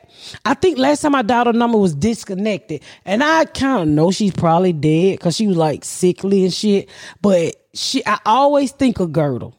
I always think of Girdle because when Miss Troop came back in my head when I was like in my early 20s and said, What you gonna do with your life? And I was like, I gotta do something. I'm gonna fucking buy me a house. And I was like, I'm gonna buy me a house and then I'm gonna buy me a car. I said, you know, just thinking of the fucking materialistic shit. But I got, I accomplished everything. I went to work for General Motors and I accomplished everything I wanted. Yeah, your story is a lot of great people kind of going, you need to believe in yourself and then helping you get get up. And that's what that's why I tell people uh, pulling yourself up by the bootstrap with uh, the whole American thing. You know, I tell people all the time on stage, and you know this, Dion. I was like, hey, that bootstrap shit don't work. I'm here because people like you help me, no matter what fucking color you are. I'm here because of casework. I'm here. Those programs out there, everybody be talking about, oh, Democrat don't never want to fucking work. I'm here to tell you those programs work. It- It's gonna be thieving motherfuckers and anything that the government put out free. It ain't gonna work for everybody. But if it's ten, if you got ten people on a fucking government program and four of them come out with a success story, then that's a successful program. Cause you always gonna have people that ain't gonna do right. You always have people that gonna want to scheme. You always have people that just ain't gonna just don't want to do right. Right. But ain't nothing you can do about that. So I, I don't know why I felt compelled to uh, fucking uh, share that story. She, the lady just popped in my head. But today, I still own that same house in Atlanta. Well, that's cool. And when I wanted to give back, I wanted to give back. I wanted to be the landlord. When a story starts with, oh, let me tell you. So I wanted to give back. I'm a landlord now. You can't tell me shit, This right? booty beads story coming up. Yeah, yeah. so I wanted to give back, and I said I moved here to Indiana, and I wanted to give back, and I said I want to rent my house on Section Eight because somebody gave me a chance, and at this time the house got granted, fucking hardwood floors. I don't fucking redid the whole house, so I moved a Section Eight tenant in it. You know that's based on your rent. Oh, this bitch was from hell.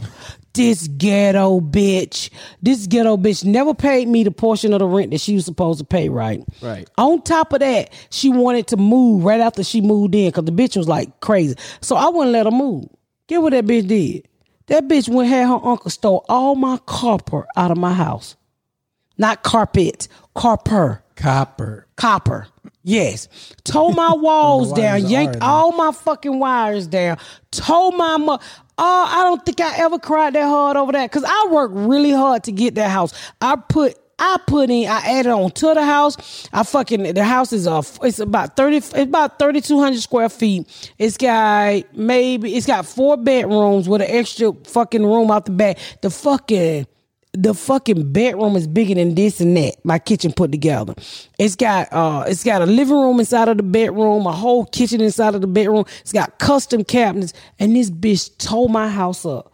I fucking boohoo. And I said, that day on, I said, Did you not know her well? well, or- you uh, don't know your tenants. You know, they get on the program and you kind of vet them and, you know, you verify their jobs and shit. And at the time we was living up here and I really wanted to work, to rent the house. So she came along, she had her deposit and her house only rent for, well, at the time rent for a thousand dollars. And the bitch tore my house up. And I said, fuck Section 8, fuck poor people, fuck niggas. And I took my house off that program, nigga. I was like, because when I feel like when you own a program like that, it's to, it's to help you to learn how to live and eventually leave the program. But sometimes you get people. I got friends that been on the program for over thirty years, which I don't understand. Why the fuck are you still got need help with your rent when your kids are grown? But I ain't downing nobody because you know people have everybody got their own issues. I'm just glad I'm not on the program anymore. But after that bitch did that, I took my house off that program. Luckily, I only had four tenants, so she was the Section Eight tenant that tore my house up. I had like thirty thousand dollars in damage. Jeez. So at, before after her, before her, I had a white bitch who was a stripper. Bitch tore my fucking two thousand dollar back though. Never paid her rent. Just fucking lied. So I take this bitch to court, right? And I don't know how the fuck we got on this, but I take this bitch to court, and it's a special episode I can go over. I take this bitch to court. She showed with all her rent receipts, right? Every rent receipt, but. For the last four months, she was missing rent. So I said, "Bitch, I don't. I pay on time." I said, "Bitch, you can't pay on time when you ain't paid in four months. the fuck are you talking about?" And the judge literally said, This is why people lose their houses because people like you. Get the fuck out of her house. Nice. So I put this bitch out, right? And then Was I moved the white stripper bitch? the white stripper bitch with a black man, and, and just her mama was paying her rent behind her back, trying to keep her. I didn't know they were cocaine head. The motherfucker Junebug played ball with her, with his son. The, the- her husband coached my son. So so I moved them motherfuckers out. I don't fuck with people. You ain't got. I, I had the oh.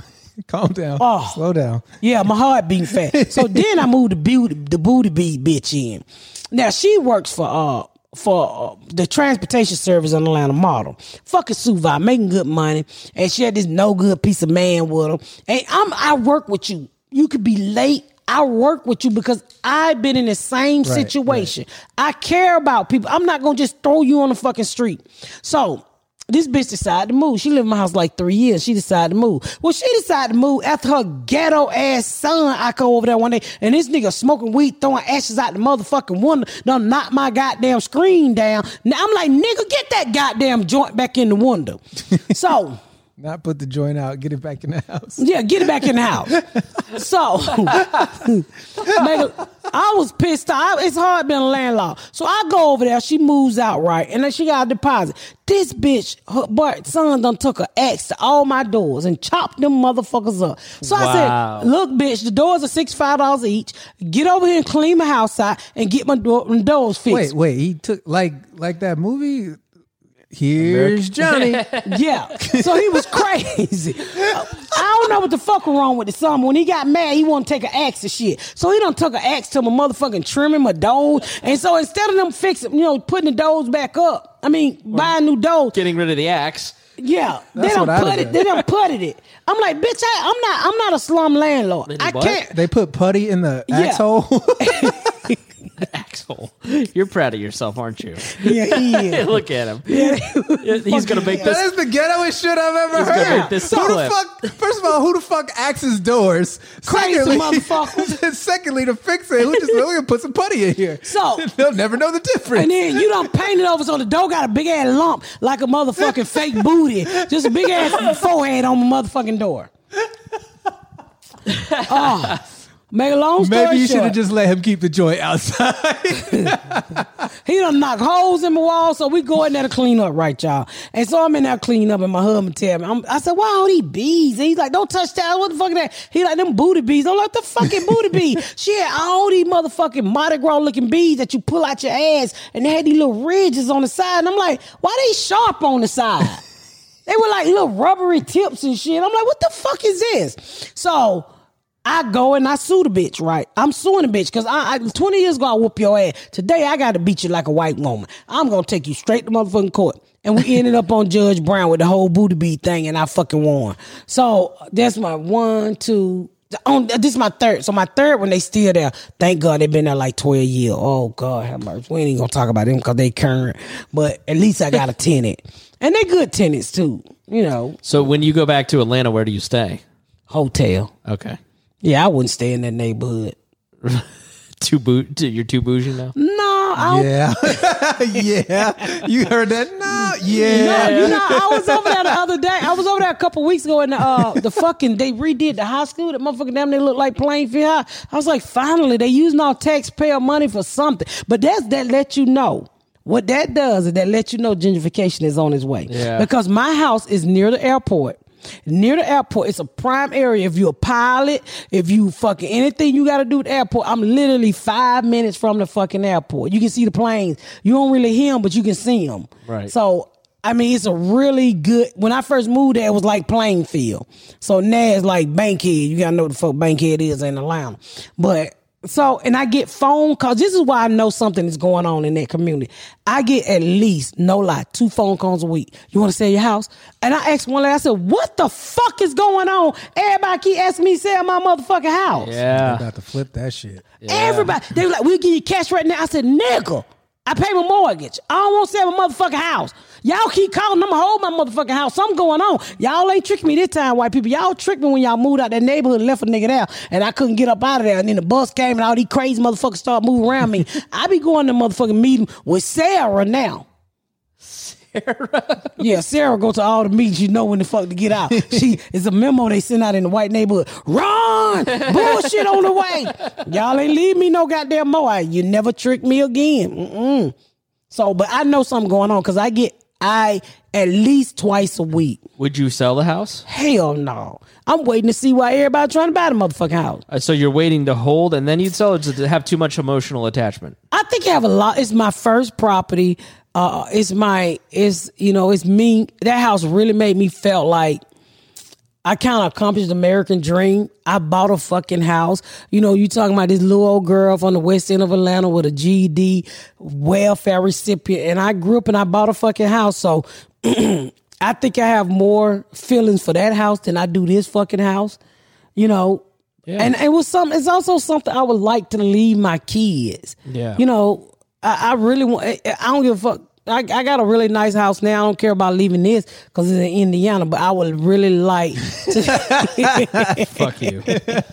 Did you hurt your feelings with that? I would really like to leave that house in Atlanta to my kids because I Yeah. work really hard for that house, even think- remodeling it. Do you think uh, Garrett and Garyana want to move back to Atlanta? Do you think they like it up here now? they not Garyana, but my husband liked the you know, we talk about it all the time. He said as long as he can get somewhere where it's not too busy like the city of Atlanta.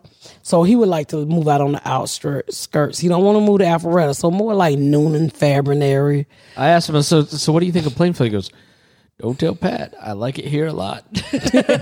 Because it's He just told her. He, he goes, it's, it's quiet here. Why would I want to be around all those fucking people?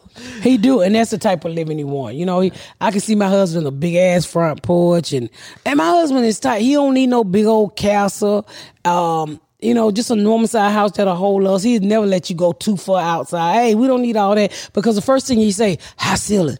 You got it. All the heat gonna go up there. We got to pay for that heat we ain't using up there. So He's right. He's very right. He's like, there's no way we can get that heat to come down. They just wasting you gotta fucking get a heat. ceiling fan. Yeah. that, uh, so um I look at I'm hopefully I can purchase a nice home in Atlanta. That's where I would like to be.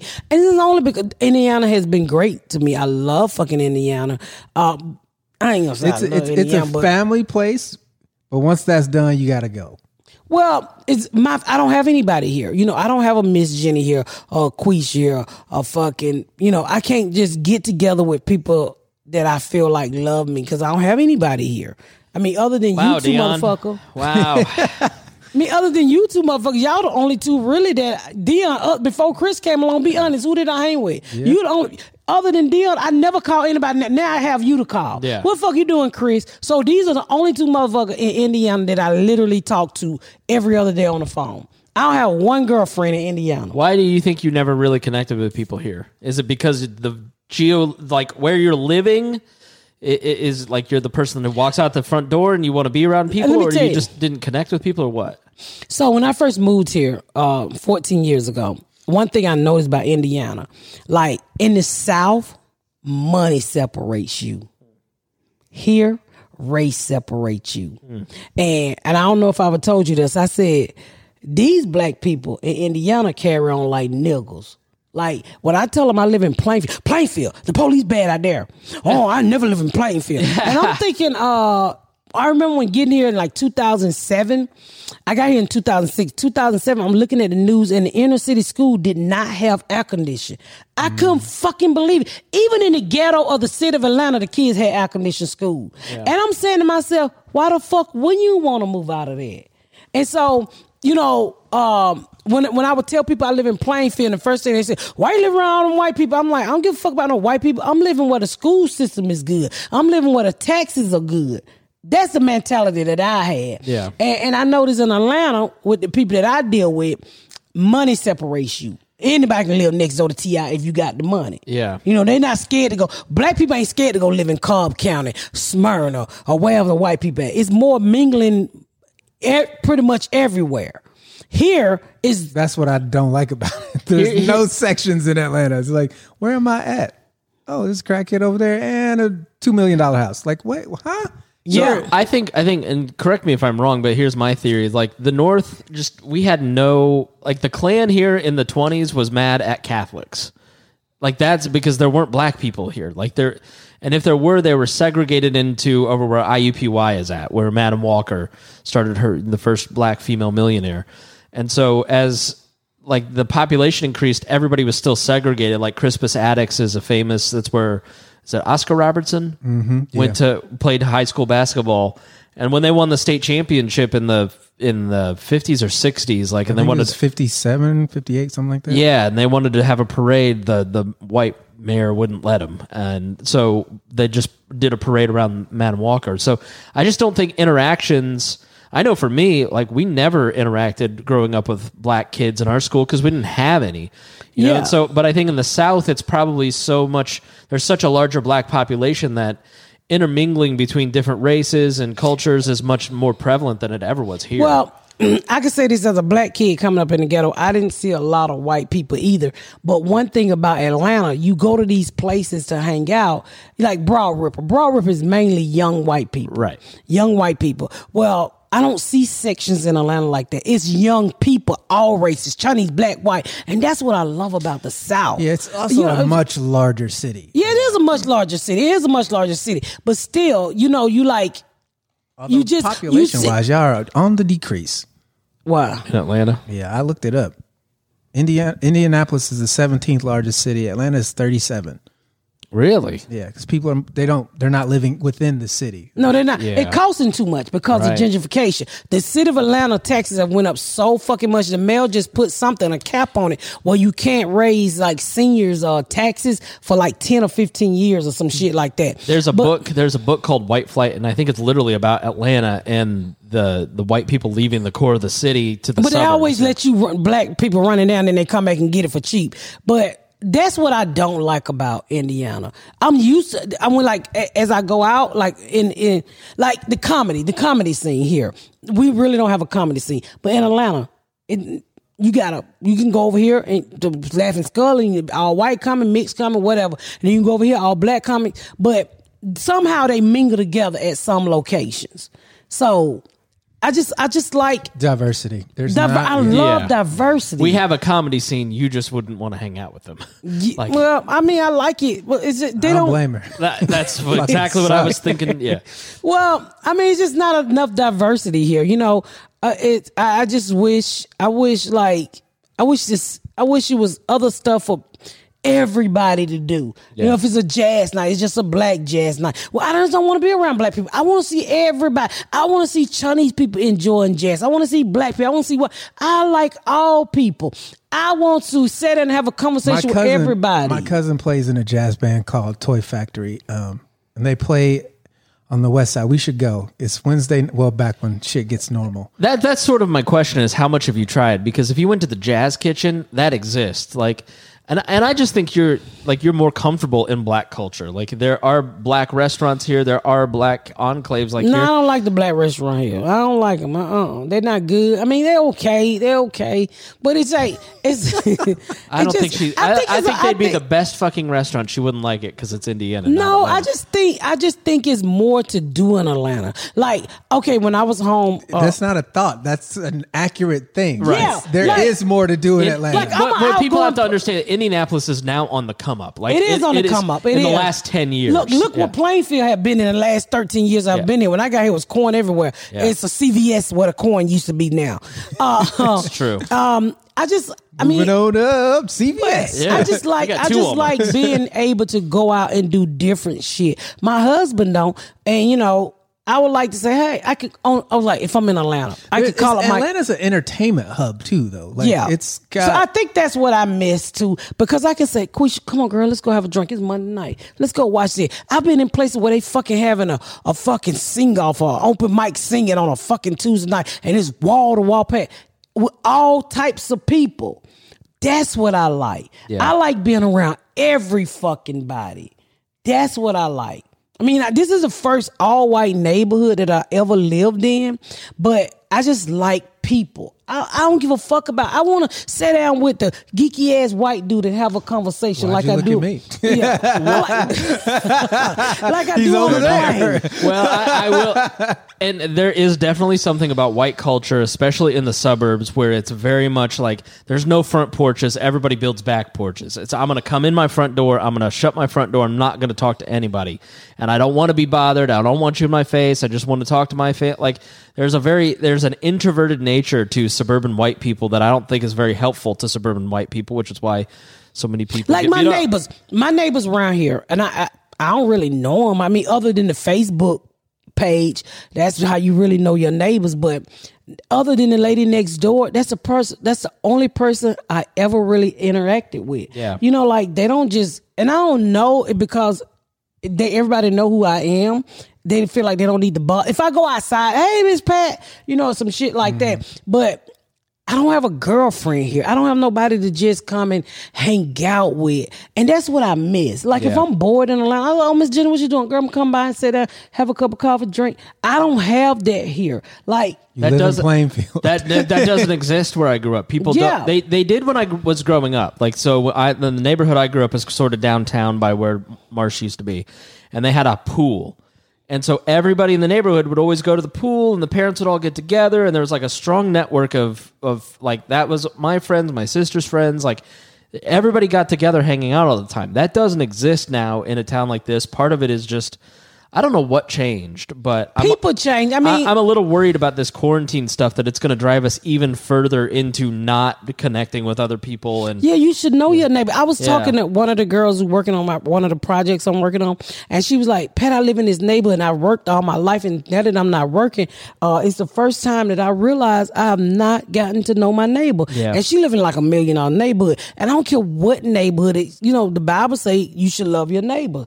I would love to know my but they literally throw their hands up. The first, the first house. I didn't move into a house until I was in sixth grade. We didn't get our first house till I was in sixth grade. And our next door neighbors were this two old white people, the Dobbs family. I don't know if they're still alive, but they were the nicest fucking people. Like when we first moved into the house, um, you could tell we didn't know shit about owning the house. We didn't know, you know, like they would be like, "Hey, you guys need help cutting your grass," or like, you know, they would be the ones to say, "Hey, now it's time to cut your grass." You know what I mean? Right. We had an apple tree in the house, and I was just fuck.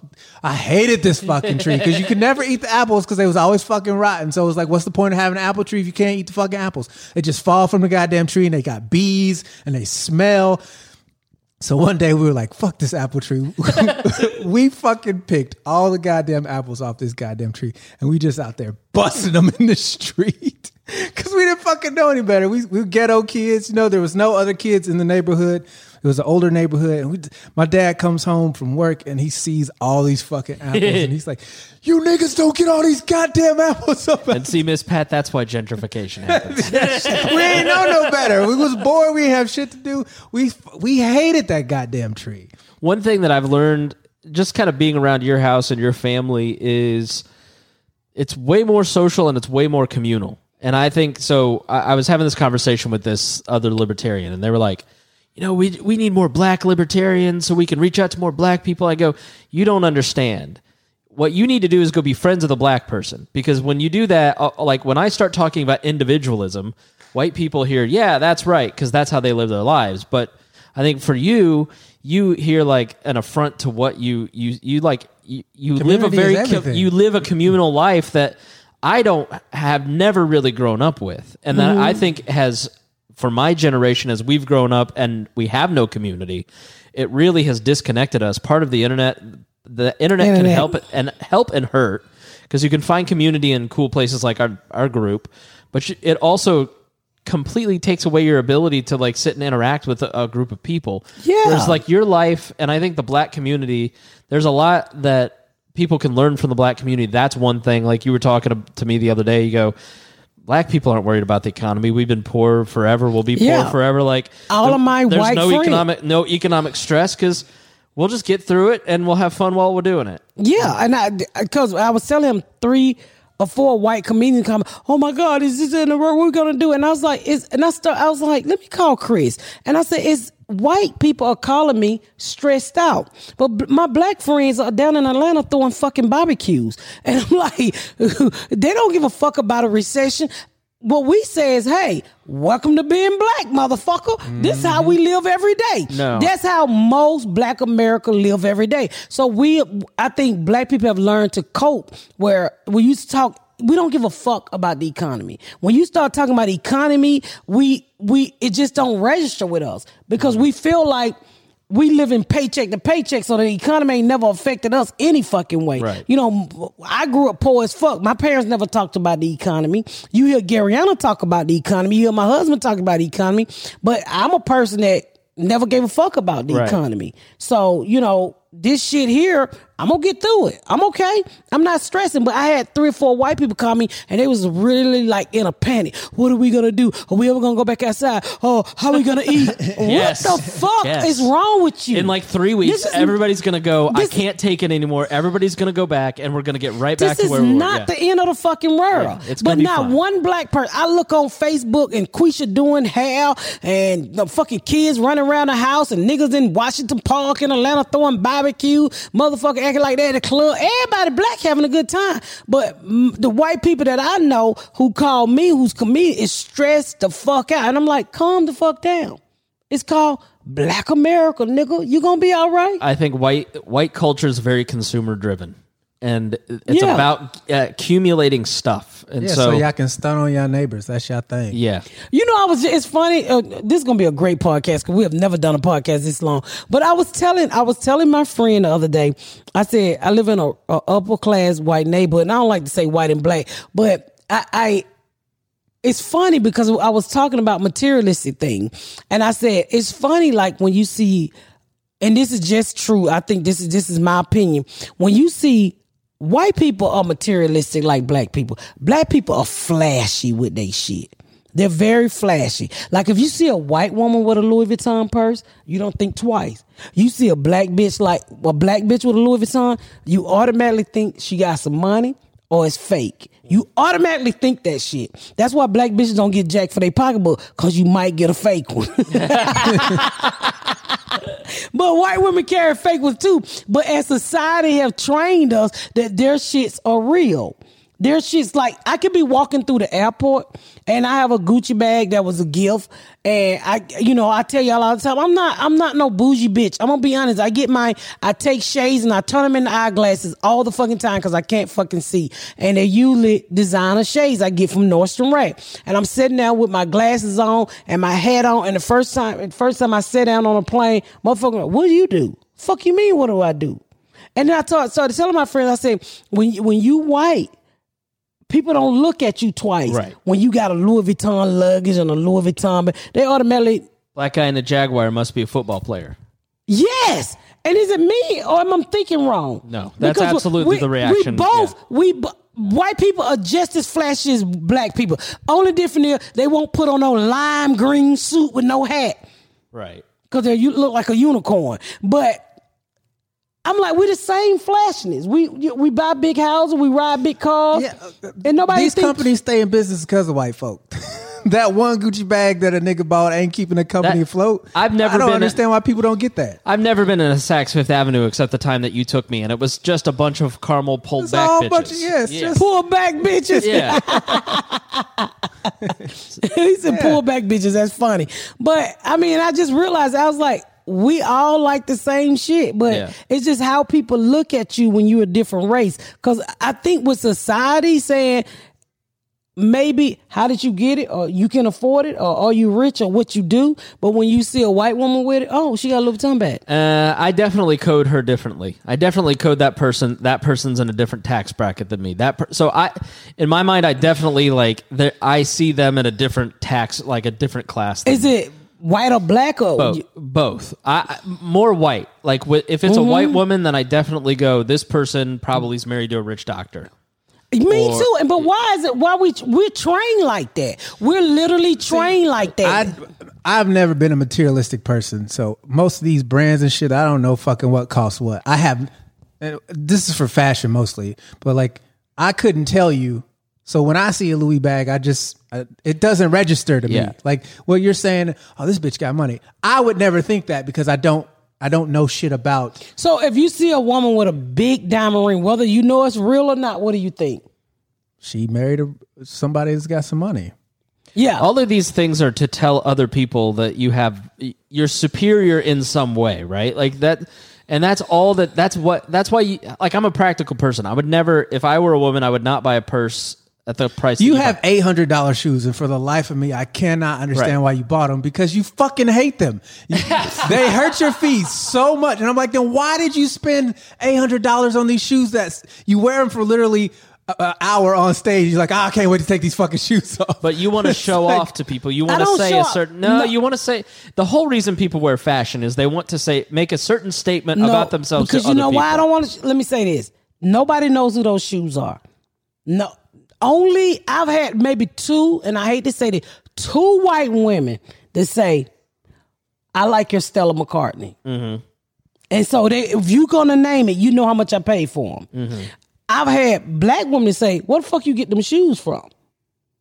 And I say, and I, I'm the type of person I would never try to say, I, I can't remember. I said, oh, these are Stella McCartney. Right. And I go on to say, they're $850. But if you put them in your box and hold them in that box at Saks Fifth Avenue, when they go on sale, you're going to get an email, bitch. And that's what I do. And I got to say this, I only paid $850 one time, and I have three of them. And the other two times I caught them on sale because I taught myself to put them in that box and wait. Right. So I paid what I I, I had some I paid eight hundred dollars for, and I waste alcohol. But see, that's that's what I don't understand. Like, you spend a lot of money on the shoes, but they're not comfortable. So they cute on stage, and I only you notice I only wear them when I go on stage. And it's the same pair.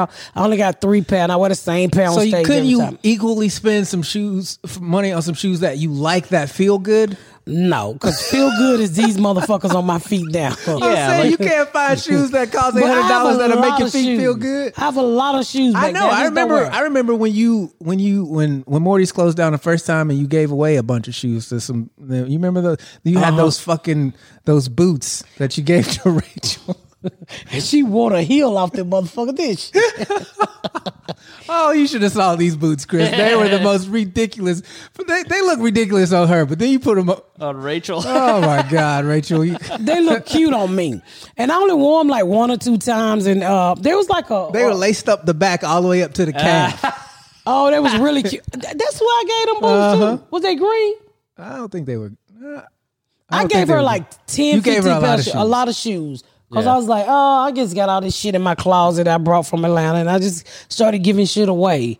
But I mean, I'm I'm more of a thrifty shop than that because I do like designer shit, and I will say this because I'm not rich. I'm I'm not fucking rich. One day I pray I only buy shit. Like if I did something big, you know, a book or TV show, or if I made a shit ton of money, or not even a shit ton of money, because shit ton of money ain't a lot to some people. Um, but if I make a good amount of number, and I say, well, you know what, I'm gonna go out and buy me a purse. Yeah. You know, I have I have a few designer bags. I don't. Yeah, I'm more of a book bag person for my laptop, but honestly, one was a gift from my fucking agency that I with some shoes, and I was like, I can't wear these whole shoes when I take my pilot, and I turned that shit in and bought me a purse. Oh, I, when you I with me? can't wear these. No, I wasn't. Yeah, I was they bought me some fucking red bottom shoes because it was funny. I had to tell this story. So I go and I take Netflix, right? And I want to be really cute for taking Netflix. So I was like, I gotta get some nice shoes. So my friend was like, bitch, go buy some red bottom. I'm like, what the fuck is red bottom? So I look at these shoes. These I bought a pair of Stella McCartney for eight ninety five, and I said, well, I'm gonna put some tape at the bottom. I'm gonna take these bitches back. And so I bought some red bottom. And then I say, she was like, you know, ghetto niggas, ghetto folks, but po folk. So she's like, bitch, just put a bunch of tape and some sponge at the bottom, so when you walk on it, you won't damage the bottom. But I fucked around and walked on rocks and damaged the bottom, and Saks wouldn't take them back. So now I'm stuck with a sounder that was eight hundred dollars. And so my my when I took them off, my agency were like, "Why you got that tape on the bottom of your shoe?" I'm like, "I can't afford these shoes. I'm taking these shoes back." And they was like, "They all white people. They're like, "What?" I was like, "I can't afford these goddamn shoes," and I was getting paid a decent amount for taping the Netflix thing. And so they were like, "What the fuck?" And I guess they dealt with no. I'm I'm fucking poor. I ain't got no money. My money count. I got these fucking kids to put through college. So when I take my pilot, they coming out with a fucking pair of thirteen hundred dollar red bottom, badass boots that Quisha helped them pick out. And I was like, oh, these bitches are bad. but who gonna put they buy? I said, nigga, I can't wear these whole slippers. So motherfucking four inch heel, that shit'll make your pussy pop. You can tell Quisha picked him out. Yeah, yeah. Yeah, some shit you be Yeah. butt naked in, just bend over, That let a was- nigga hit you from the That back. was some shit. Quisha was like, she ain't gonna like these, but I'm gonna get them. Quisha set your ass up. look, look, honey, I bought us. A, I bought you a lawnmower for Christmas. they was so bad, y'all. They had the buckle. They was some badass shoes. So uh, I was like, Quisha, why would you pick these shoes out for me? She said, bitch, I told me you like. I said, bitch, I can't wear these motherfucking shoes. I'm fucking 200 some pounds. I can't put all this fat up in the air. Bitch, you trying to make my pussy cricket. So, Make my pussy cricket. so I couldn't. So what I did Make a moon was, cricket. so what I, Oh, jeez. and a moon cricket too, nigga, be done locked up on your dick. So what I did was, honestly, Always good to get in old, old timey what I southern did racism. was, y'all so fucking silly. I literally tucked them bitches back and bought me a Gucci purse because I was like, I'm not wearing these old slippers. But it was so funny because when my daughter took the shoes on, they was like, Why is your shoes taped up like a nigga done did a drive by on the bottom of your shoes? I'm like, I'm taking these motherfucking back. But those rock poke holes at the bottom of the red bottom, and I, I mean, I probably would never wear those shoes a fucking again. And I was gonna sell them because I literally wore 'em one time Right. for Netflix, but I See, can't. I think that's the thing I hate most about being celebrity is you can only wear an outfit one fucking time. Nigga, time. fuck that. I put And on jeans and the same shirt for every Niggas show. take pictures and you can't wear that shit. I'm like, motherfucker, you just spent thirteen hundred dollars on that shirt one time. Fuck that. Not me. I'm I'm gonna wear my shit. And you know, I I I give my hats off to people like Sommore. That's the sharpest bitch in the game. Ain't no bitch touching comedian Sommore. That not only is she funny, the bitch is sharper than a motherfucker. I be looking at her Instagram like, God damn, I wish I can dress like that. but that takes a lot of work and a lot of money, and I'm quite sure she got both her time and money. One special she had on like this glittery purple and her titties were hanging. I was just like, God damn, Sommore. She is funny. and then every week she put up a custom gown that she about to drag out on stage. I was like, this a bad bitch. Sommore is the best dressed bitch in the game. Ain't nobody touching comedian Sommore. And my heads go off to it, but I, I can't get down like. And this lady, I'm I'm about I'm 47, so I'm no I'm quite sure she at least 50, and she's still wearing heel. The bitch have on the baddest mo. The bitch be posting shoes, and I always go Google the shoe that she posts, and I be like, uh, Sommore. I can't pay eighteen hundred dollars for no shoe. I can't afford no three thousand dollars shoes. How many Sommore. shoes you got sitting in your cart right now, waiting for the price to go down? I got about four. Y'all laughing, but that shit really works. That shit, and right now, since the coronavirus done fucked up the economy, Coronavirus. That's what I walked into the house. since the coronavirus I'm fucked up to everything, man, this shit is on sale like a motherfucker. It's on sale. Yeah, online sales are like, oh, people, people, yeah, they're like, please buy anything here, Yeah. fifty percent off. Yeah, and we we don't we don't went an hour and forty minutes. Y'all gonna We, we we have to mention the oxtail.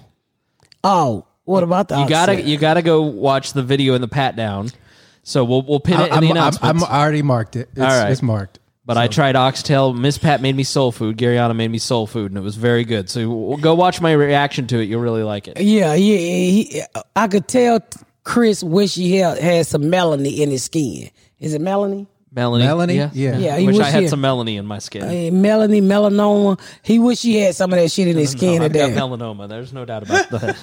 You got melanoma? Just ginger skin. Just Oh. wait. Melanin. Melanie. He wish he had some melanies. I put on more hot sauce than either of you two.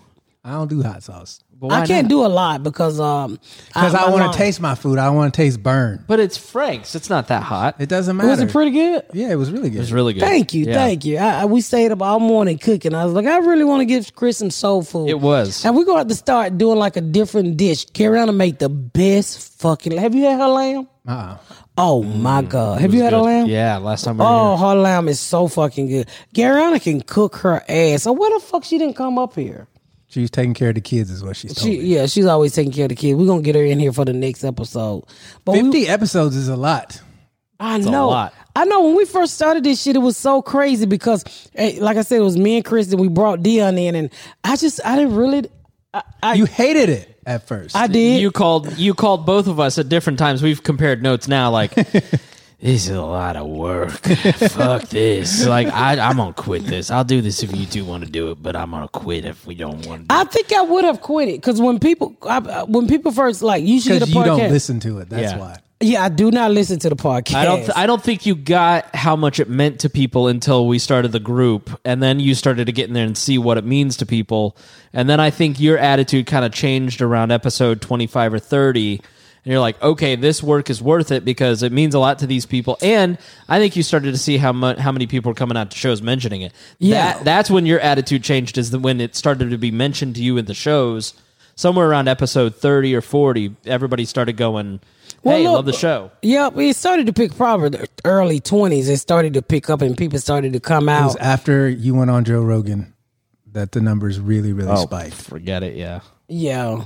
So I mean, and I, I, tr- we truly appreciate the fan base. You guys are great. I truly want to say thank you guys for giving the- uh, this nigga all those donations because he really fucking needed it. Dion. Dion, all those donations. Thank y'all so much for looking out for him Yeah, during I- the coronavirus. I- second, third, fourth, and fifth. That I If if people want to do that, how can they do that, Dion? uh, you can cash at me. Uh, you can. well, you don't get no more money, nigga. They already done did it. The poor Yeah. boy needs it. No, we he done had enough, but we appreciate y'all so fucking much.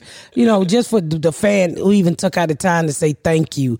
I mean, and I say- am sending everybody who sent me money something. So Yeah, so he- once once we get back to business, y- y- I'll get your information and you'll you'll get something back from me. It was we i mean I thank you from the bottom of your heart because i feel you know what i feel like with the with the group? I don't go in there a lot and i have i've been in there lately because i've been home but it's almost like a community family. You know one minute we fight i'm leaving god damn it. And the next minute I I see you motherfuckers when you leave and come back. I want you to know that. Um um and i just i like the different opinion. I i, I mean I, I put stuff out there. We put stuff out there, so especially me, so it can be conversation. I want to talk about uncomfortable stuff. I want us to, you know, get to know each other. I want. I mean, I don't want us to hate us because we think different or we believe different. There's nothing wrong with being friends with people who don't agree with you. I have a lot of mother. I don't agree with Chris with this libertarian shit, but that's Chris. This is America. You get to do what the fuck you want to do. Personally, I think libertarians a bunch of white boys that can't get laid, but I might be wrong. You might be. You might be. You might be right. slang right. that slang that dick, Chris. Let it know. so put the live in liberty, Chris.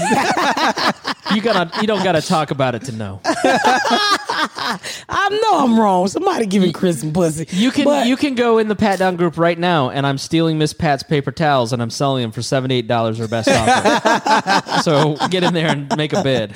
I mean, but it's. I feel like it's a family there. I feel like people really do enjoy. Y'all cracks me the fuck up. They post some of the wildest They, shit. they, you, I think you commented the other day. These memes are killing me, and It then there was. was literally a bunch of fucking memes. I don't know where people make these, find these. it was some of the funniest shit. I, I always screenshot the ones that really crack me up. I always send them to you. It'd be- people people always send me stuff. I always share memes on my Instagram stories, and so now people are starting to send them to me. And it's just like this audience has a great sense of humor, and they get like the the quarantine memes in the group are the best that they've been. Like you have to go join the group. There's a link in the description, but make sure that you get in there and and share memes. It's, it's yes, the Pat Down Podcast group. So make sure you join that. And I mean, we, we it's fifty episodes, and I didn't think we would make it here, but I mean, I, let- I never had a doubt. well, they don't never. I, you, and I, hey, what's what's so weird about me is the way I was raised. It's almost like a wo- Tortured. Yeah, you didn't call it raised. You were tortured. Raised means nurture. yeah, you were. formed into The a way I functioning member of up, society. the way I came up, it, I, it, for some reason, You reason, were a it- seed planted in shit. Is what you were. God damn, Dion. It's it's it's like you know when you when you're being abused as a child, is no matter how far you come in life, it's something that's always telling you you can't do it. Yeah. and I can always hear my voice, my mother's voice. Uh, uh, somebody, uh, my first kid's father, telling me what I can't do, and it's uh, it's like I'm always working against them to prove them wrong. Right, right. So, and I, and Dion was like, "Why you always doubting yourself?" I said, "Because it's a little person in my head to tell me I I can't." I hate that. Like shit. at a certain point, you have to look at your proven track record of winning and Yeah, it's go, like you- "I am she- a fa- I am good at this." It, no matter what show she's about to like every time something big come I don't know if I'm good enough. I don't, I'm like, Pat, what the fuck are you talking about? I I'm wanted like, to kill you in San Francisco because you were so nervous and you were just acting like- out, and I was just like, "We know how to do this. It's gonna be fine. Yeah, like you- we're gonna you- be funny." uh, the world will beat you down enough. You don't gotta doubt. Yeah. What? I I get that it might keep you humble in some weird way, but like, uh, and because I've watched you for 14 years now, I I remember the very first time I heard you. You went on stage right before me at an open mic that had like 15 people in the crowd, and like eight of them were comics, and you got a standing ovation. And from the literally from the first time I saw you, I was like. I, I just knew I was like, this woman is like, take away everything else. You are at your core a funny person. Like funny just come. You, sometimes you don't even know you're being funny. Sometimes you're not trying to be funny, but like, and you, you get bits that come out of nowhere, and Yeah. you're like, God. And I I tell and I tell you all the time. I go, it's not fucking fair. It's not fair. Just funny just comes out of you. And I'm not trying to suck your dick or anything, but I'm just saying, I- like, I don't have one You don't. Ashley will get you one for a good what deal. Ashley said.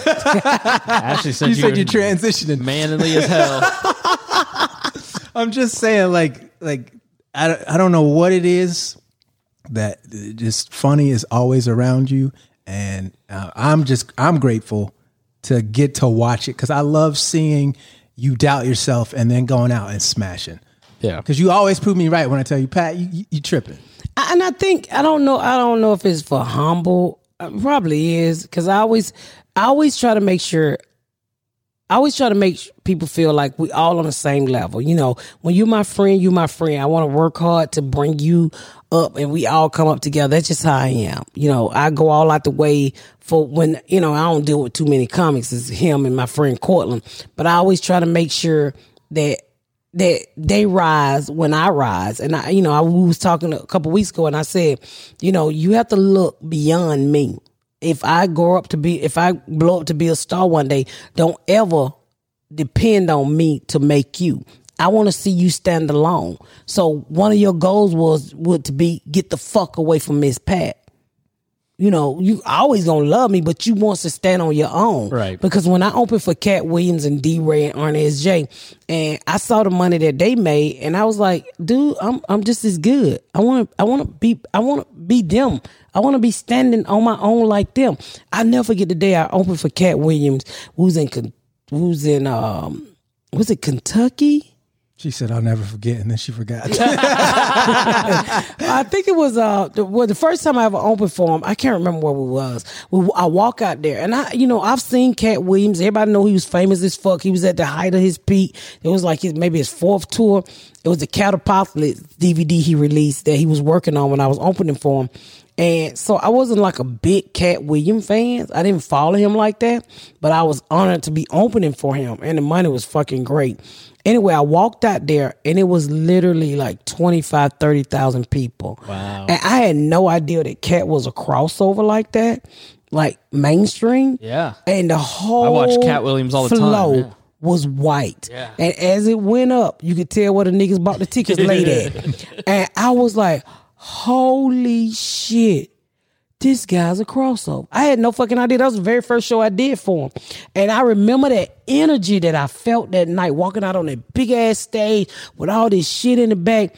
And I remember doing a really good job that night. And I said, this is what I want. Yeah. So I always dream of having like a the a big ass theater show and walking away, you know, as you know, walking eh, that feeling. I know it's almost like crack and uh, when you first get high. They say that high. I want that high again, and I know the only way I'm gonna get it is once I accumulate that audience that I was in in front of that night. Yeah, you have what most successful people that I've seen have, which is that dedication to your craft. You will work as hard as possible to become really good at your craft. And you have that little bitty thing that says, I'm never going to be good enough and nothing is ever enough for me. And I'm going to That's what my husband say. I'm going to, I'm going to prove to myself that I can get over that next little thing. Like, you know, I, I see it in the people that I work with. Like they, you know, they're in the radio hall of fame. It's not enough. We need to. How do we optimize this? How do we get this thing better? How do we do that thing Well, better? if you get satisfied, can't- you don't have anything to work towards. Yeah. and that's what my husband's like. You're never fucking satisfied. So I said, well, well, if I get satisfied, well, what am I gonna do? I don't have nothing else to do. You don't have anything else to work or to. So you, I think mentally, I've trained myself to. It's always something to be done. Like when I sold crack, and I had this thing. I said the early bird catches the worm. While everybody else is out here partying that night. while everybody else was out partying that night, I wasn't a big party person.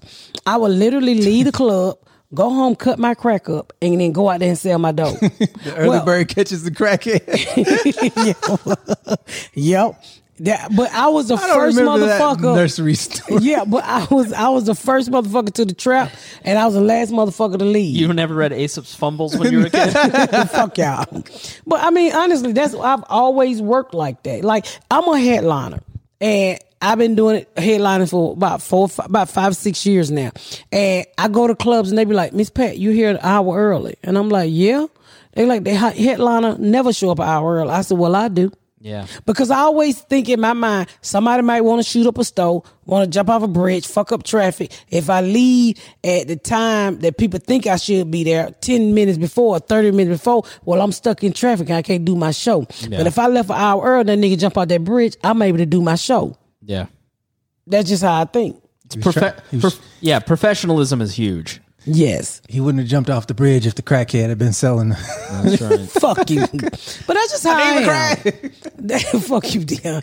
But that's just how I am. I mean, people. she said, "Everybody else at the club, I'm at home cooking up dope." Whoa. I And leave she the said it in such a way as to show what a noble life she was living. She I'm was a go getter. I'm gonna get these crackheads. she was superior to those other drug dealers. Well, yeah. I mean, you out here partying, uh, mall shopping, nigga. I was selling dope. I was out there selling my crack. I don't have time for that bullshit. I mean, the, the, the, that little fashionable shit didn't didn't.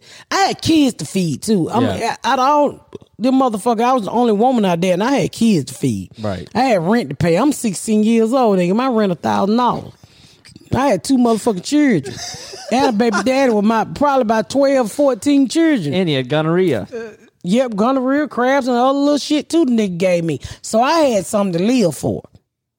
Not the gonorrhea, the kids. When I was 16, I was living for trying to get my license. I mean, it's just unreal. Your when life. I was 16, I was trying to lose my virginity. yeah. Anybody, please take this. Well, when I was 16, I already had two kids and an abortion. So I was already a mama. Now I was a, I, I was trying to survive. I had real fucking issues and real shit to be worried about. Nigga, I had bills.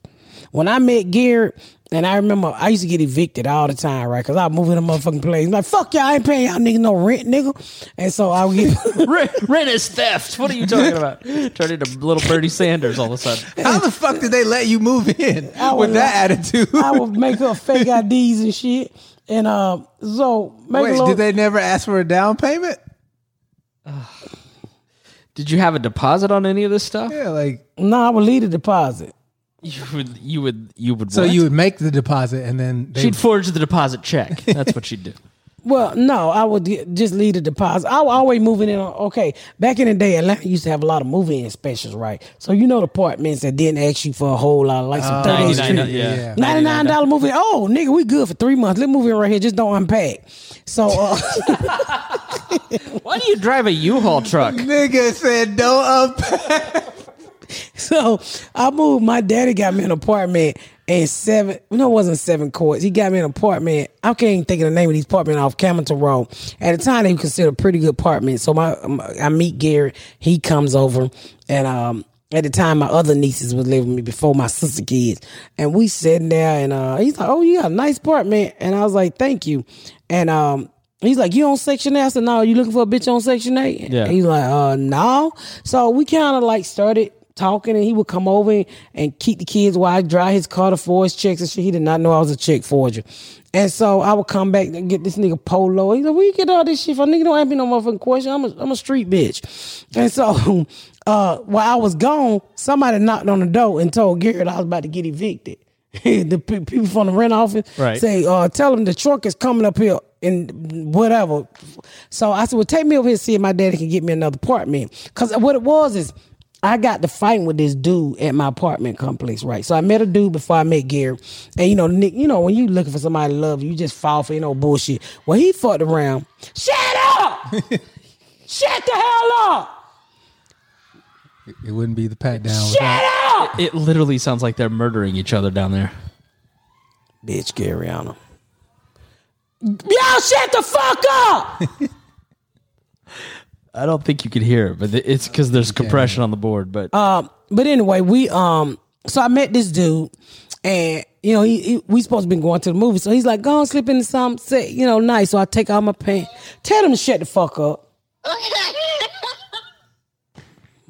stop having fun. This uh, is not a place where you enjoy yourself. So anyway, She got him so down I- in the basement like Anne Frank. For a little FEMA Shut camp. the fuck up. so I take off my pants, FEMA right? Region 7 and I- down there. And he said he wanted something to drink. So Right. I left my, my welfare check in my pocket, and the nigga stole my welfare check, which was $235 because I only had two kids. So I go back in there, and this nigga done ran out the door my welfare check. I said, Whoa, whoa, whoa, whoa, whoa, whoa. he he told you to slip into something sexy so he could go into your pants and steal your check. That's a good move, especially with a dumb So- 14 year old. I was, I was like 17 at the time. so he steal my welfare check out my pocket, y'all. And he runs out the door. Well, I'm a crazy bitch. I runs in after this nigga, jump in the side window like the Dukes of Hazzard, cause you know I used to love the Dukes of Hazzard. I jumped in that side window and that nigga hit me in my cheek. I said, nigga, you gonna, you gonna take more than that knock me out, nigga. I'm a hard bitch. I took that nigga key and I broke it off in that initial nigga and yanked that bitch out and turned the car off, right? So now he can't turn the car back on. And he like, oh bitch, you done broke my key. I'll go, I had a bar, like a uh, entertainment bar where you put the TV at and shit. And I had a, a bottle of Grand Marnier, y'all. And they I had the big bottle too. And I said, give my motherfucking welfare check, nigga. I took that Grand Marnier, and I slung that bitch and it, it just stayed in his windshield. Oh. And nigga, everything on that bar from here the city, the top shit, I was slinging it at that nigga. I went out there, I was trying to pull that nigga hair. He ain't had no hair. I was hitting that nigga like a real motherfucking nigga. This nigga called the police on me because I was whooping his motherfucking ass. so the police get there. Come to find out the nigga sold dope down the street from me, my house. I didn't even know this, right? I met him over there in trap. I think he about to take me to the movie just talking out. sweet. Told me he a military guy. All they shit. Oh, I done met somebody. I'm so sick of there. Well, this nigga had a baby mom. I had a wife who worked at the hospital, right? I ain't even know that.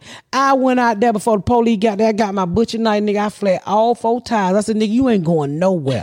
you gonna leave your car gonna leave this motherfucker in the ambulance today, bitch. You went through all that for two hundred and thirty-five dollars. Yeah, he thought he had some money. So the police come and he knew the nigga and he knew the nigga wasn't about in there, right? So he said, How much money you I said, I had $235. Nigga, motherfucker stole my motherfucking welfare check. And so he had some other money, but the police knew he was a pussy ass nigga and gave me my money back, right? Bitch, I'ma kill you. I said, nigga, you ain't the first nigga that gonna try and you ain't the last nigga that might do it. Come on with it, motherfucker. Now tell your hoe I flat all her ties. I flat all four ties. Nigga, I was so mad. I kicked the side mirror. This is when I was crazy. I kicked both side mirrors off. yesterday- I kicked, I kicked both side mirrors off the car, and then the Grand Marnier was stuck in the windshield. I swear that was a that's a hard Did you ball take of a shot out of it? No, I, ain't, I, don't I didn't even drink at the time. It was just up there for decorating. I slung that motherfucker through that windshield, and the police said, "Bitch, you threw Grand Marnier out the house? I don't, I don't give a fuck. I want my welfare check back, nigga." And so I had a forty-five pistol right there was my oh, baby daddy that didn't have no bullets, and I went Yeah, out but there. they don't know that. Yeah, but the police wasn't there. I hit that nigga upside the head with that 45 pistol. He told the police, she hit me in the head with a pistol. I said, I ain't got no gun. I'm a convicted fella. I ain't got no goddamn gun. Y'all can't come to my house. I ain't got no gun. That's what I told that motherfucker. I don't got no gun. So did he give you the check back? Yeah, he got my money back. Police man get my money back. I Lost thought, eight hundred dollars in Grand Marnier, but no, the bottle didn't break. He said, I said, can I have my looker back? I got my looker and put it back on the bar. It Wait, broke- was it open or was it? It was a brand new bottle. It had never opened. It was a big ass bottle. now And- after something like that, when you walk in the house, how quickly do you start laughing about it? I felt proud. I whooped that nigga ass. I whooped that nigga ass. I sure that nigga thought I was crazy. Then when I slid through that window like the Duke's hairs on his ass, he wasn't ready for that. He did not. He, and you know that. This, so this right here was probably I met Garrett in '92, so they were probably about 91, I really want to see an animated version of this story I you're just- telling. I So you had to roll the windows up. I you had to can't- roll have never been that angry in my. Have you ever Oh, become shit. that violent with anybody, Dion? Like, Not over two hundred thirty-five dollars. Nigga, what you talking about? I waited 30 days for that motherfucker 230. They were giving a bitch a dollar a day. How many days are in Wait, the month? This is Brian Williams math?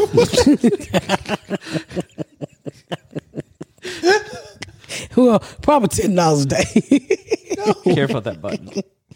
Oh my god! Whatever the fuck. I waited thirty days for that two hundred thirty five dollar nigga. And wasn't no pussy. How how would he been able to cash the check? It wasn't a check. It was cash. He took it out of my pocket. I thought. Oh, okay. Yeah. When I slid through that one, So like, you cashed the check and then I already had the money. He didn't know I had okay, the check, okay. and he just decided to go in my pocket and steal my money. He thought I was some. that's why I ass was so confused. Like he's not gonna be able to do anything with it. No, why? Are you, well, I'm just saying he stole my welfare check because I had just cashed it. Let me clear it up. I had just cashed it and nigga stole my welfare so check. confused. And when I jumped through that window on that nigga and broke that key off in that mother, and then that's why they put me out. They would put me out. So right after that, I met Garrett.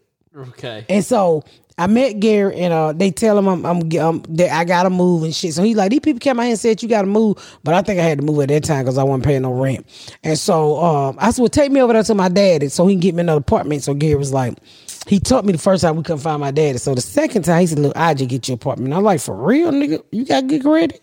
And Garrett opened up his wallet. The first nigga I ever seen with a Visa card. I was like, what the fuck? You know, Garrett's like, Dion, I met the most wonderful girl. She is so funny. She's such a catch. I wasn't even. fu- I wasn't even funny back me- then. me- meanwhile, one week earlier, you never know what bullets you're gonna. and so we we ended up moving in together. We ended up moving in together. so that apartment that he was getting for you, he, he it was became your apartment. oh yeah, it was Windjammer. We moved in an apartment called Windjammer, and uh, That n- sounds appropriate. Sounds like the move that he put on you when you moved into that apartment. he- we moved down the street from where I got evicted from, and um, and we lived there for like a year, and then I got custody of my sister kids, and then we moved into the house that I bought in Riverdale. But yeah, we moved in that apartment together, and he paid all the bills, and I was like. He paid all the bills. So during the day, while he was at work, I was out forging checks and committing crimes. Until he sat me down and he was like, "Look, No wonder he's tired. you gotta stop selling crack." You gotta stop. Selling. he said, and he was like, "You can't be out here doing it to these people checks. Do you know that affect?" I'm like, "I don't give a fuck. That I don't give a fuck." He was like, "Pat." So he kind of explained to me what happened when you fucking fuck with other people money, and I was like, "What? They don't be telling us that in the hood. We, I just thought this shit was just floating in the air." No, And so, um, definitely not. I stopped. I stopped all the crime. you were going in people's pockets like that, nigga. We just didn't have Grand Marnier bottles to throw at your Yeah. car. yeah, but uh, Yeah, but good for you. Like once you realized, like, oh, I'm hurting other people. You're like, I'm not doing that anymore. Yeah, I mean, I just felt, and he would say, he sat me down, he said, think about this. And I didn't even have my sister kid. He said, if you keep doing this shit, what happens if you go to prison? I'm not your kid's father. And that man got the rights to your kids. And I was like, what? That nigga gonna get my kid? Oh hell no. Not that old child molester dumb ass no reading ass nigga. Yeah. And I was like, uh uh Nah, I gotta stop this shit. I'm gonna stop this shit. She's getting FaceTime by Nikea. What nigga? he said, "Oh my god, this is the first time Here, seeing." here, let me see the phone and let me turn it on the thing. Hi, Nikea. Hi, Nikea. Hi, how are you? Hello. Where you at, nigga? On the way home. You should have came out here, fat boy. I cook oxtails. I'm on the way now. Come on and get your side teeth filled in. I know, right? Come on, what, fat. what you done did to your hair? I am uh down a roast bitch. Okay. What I look like?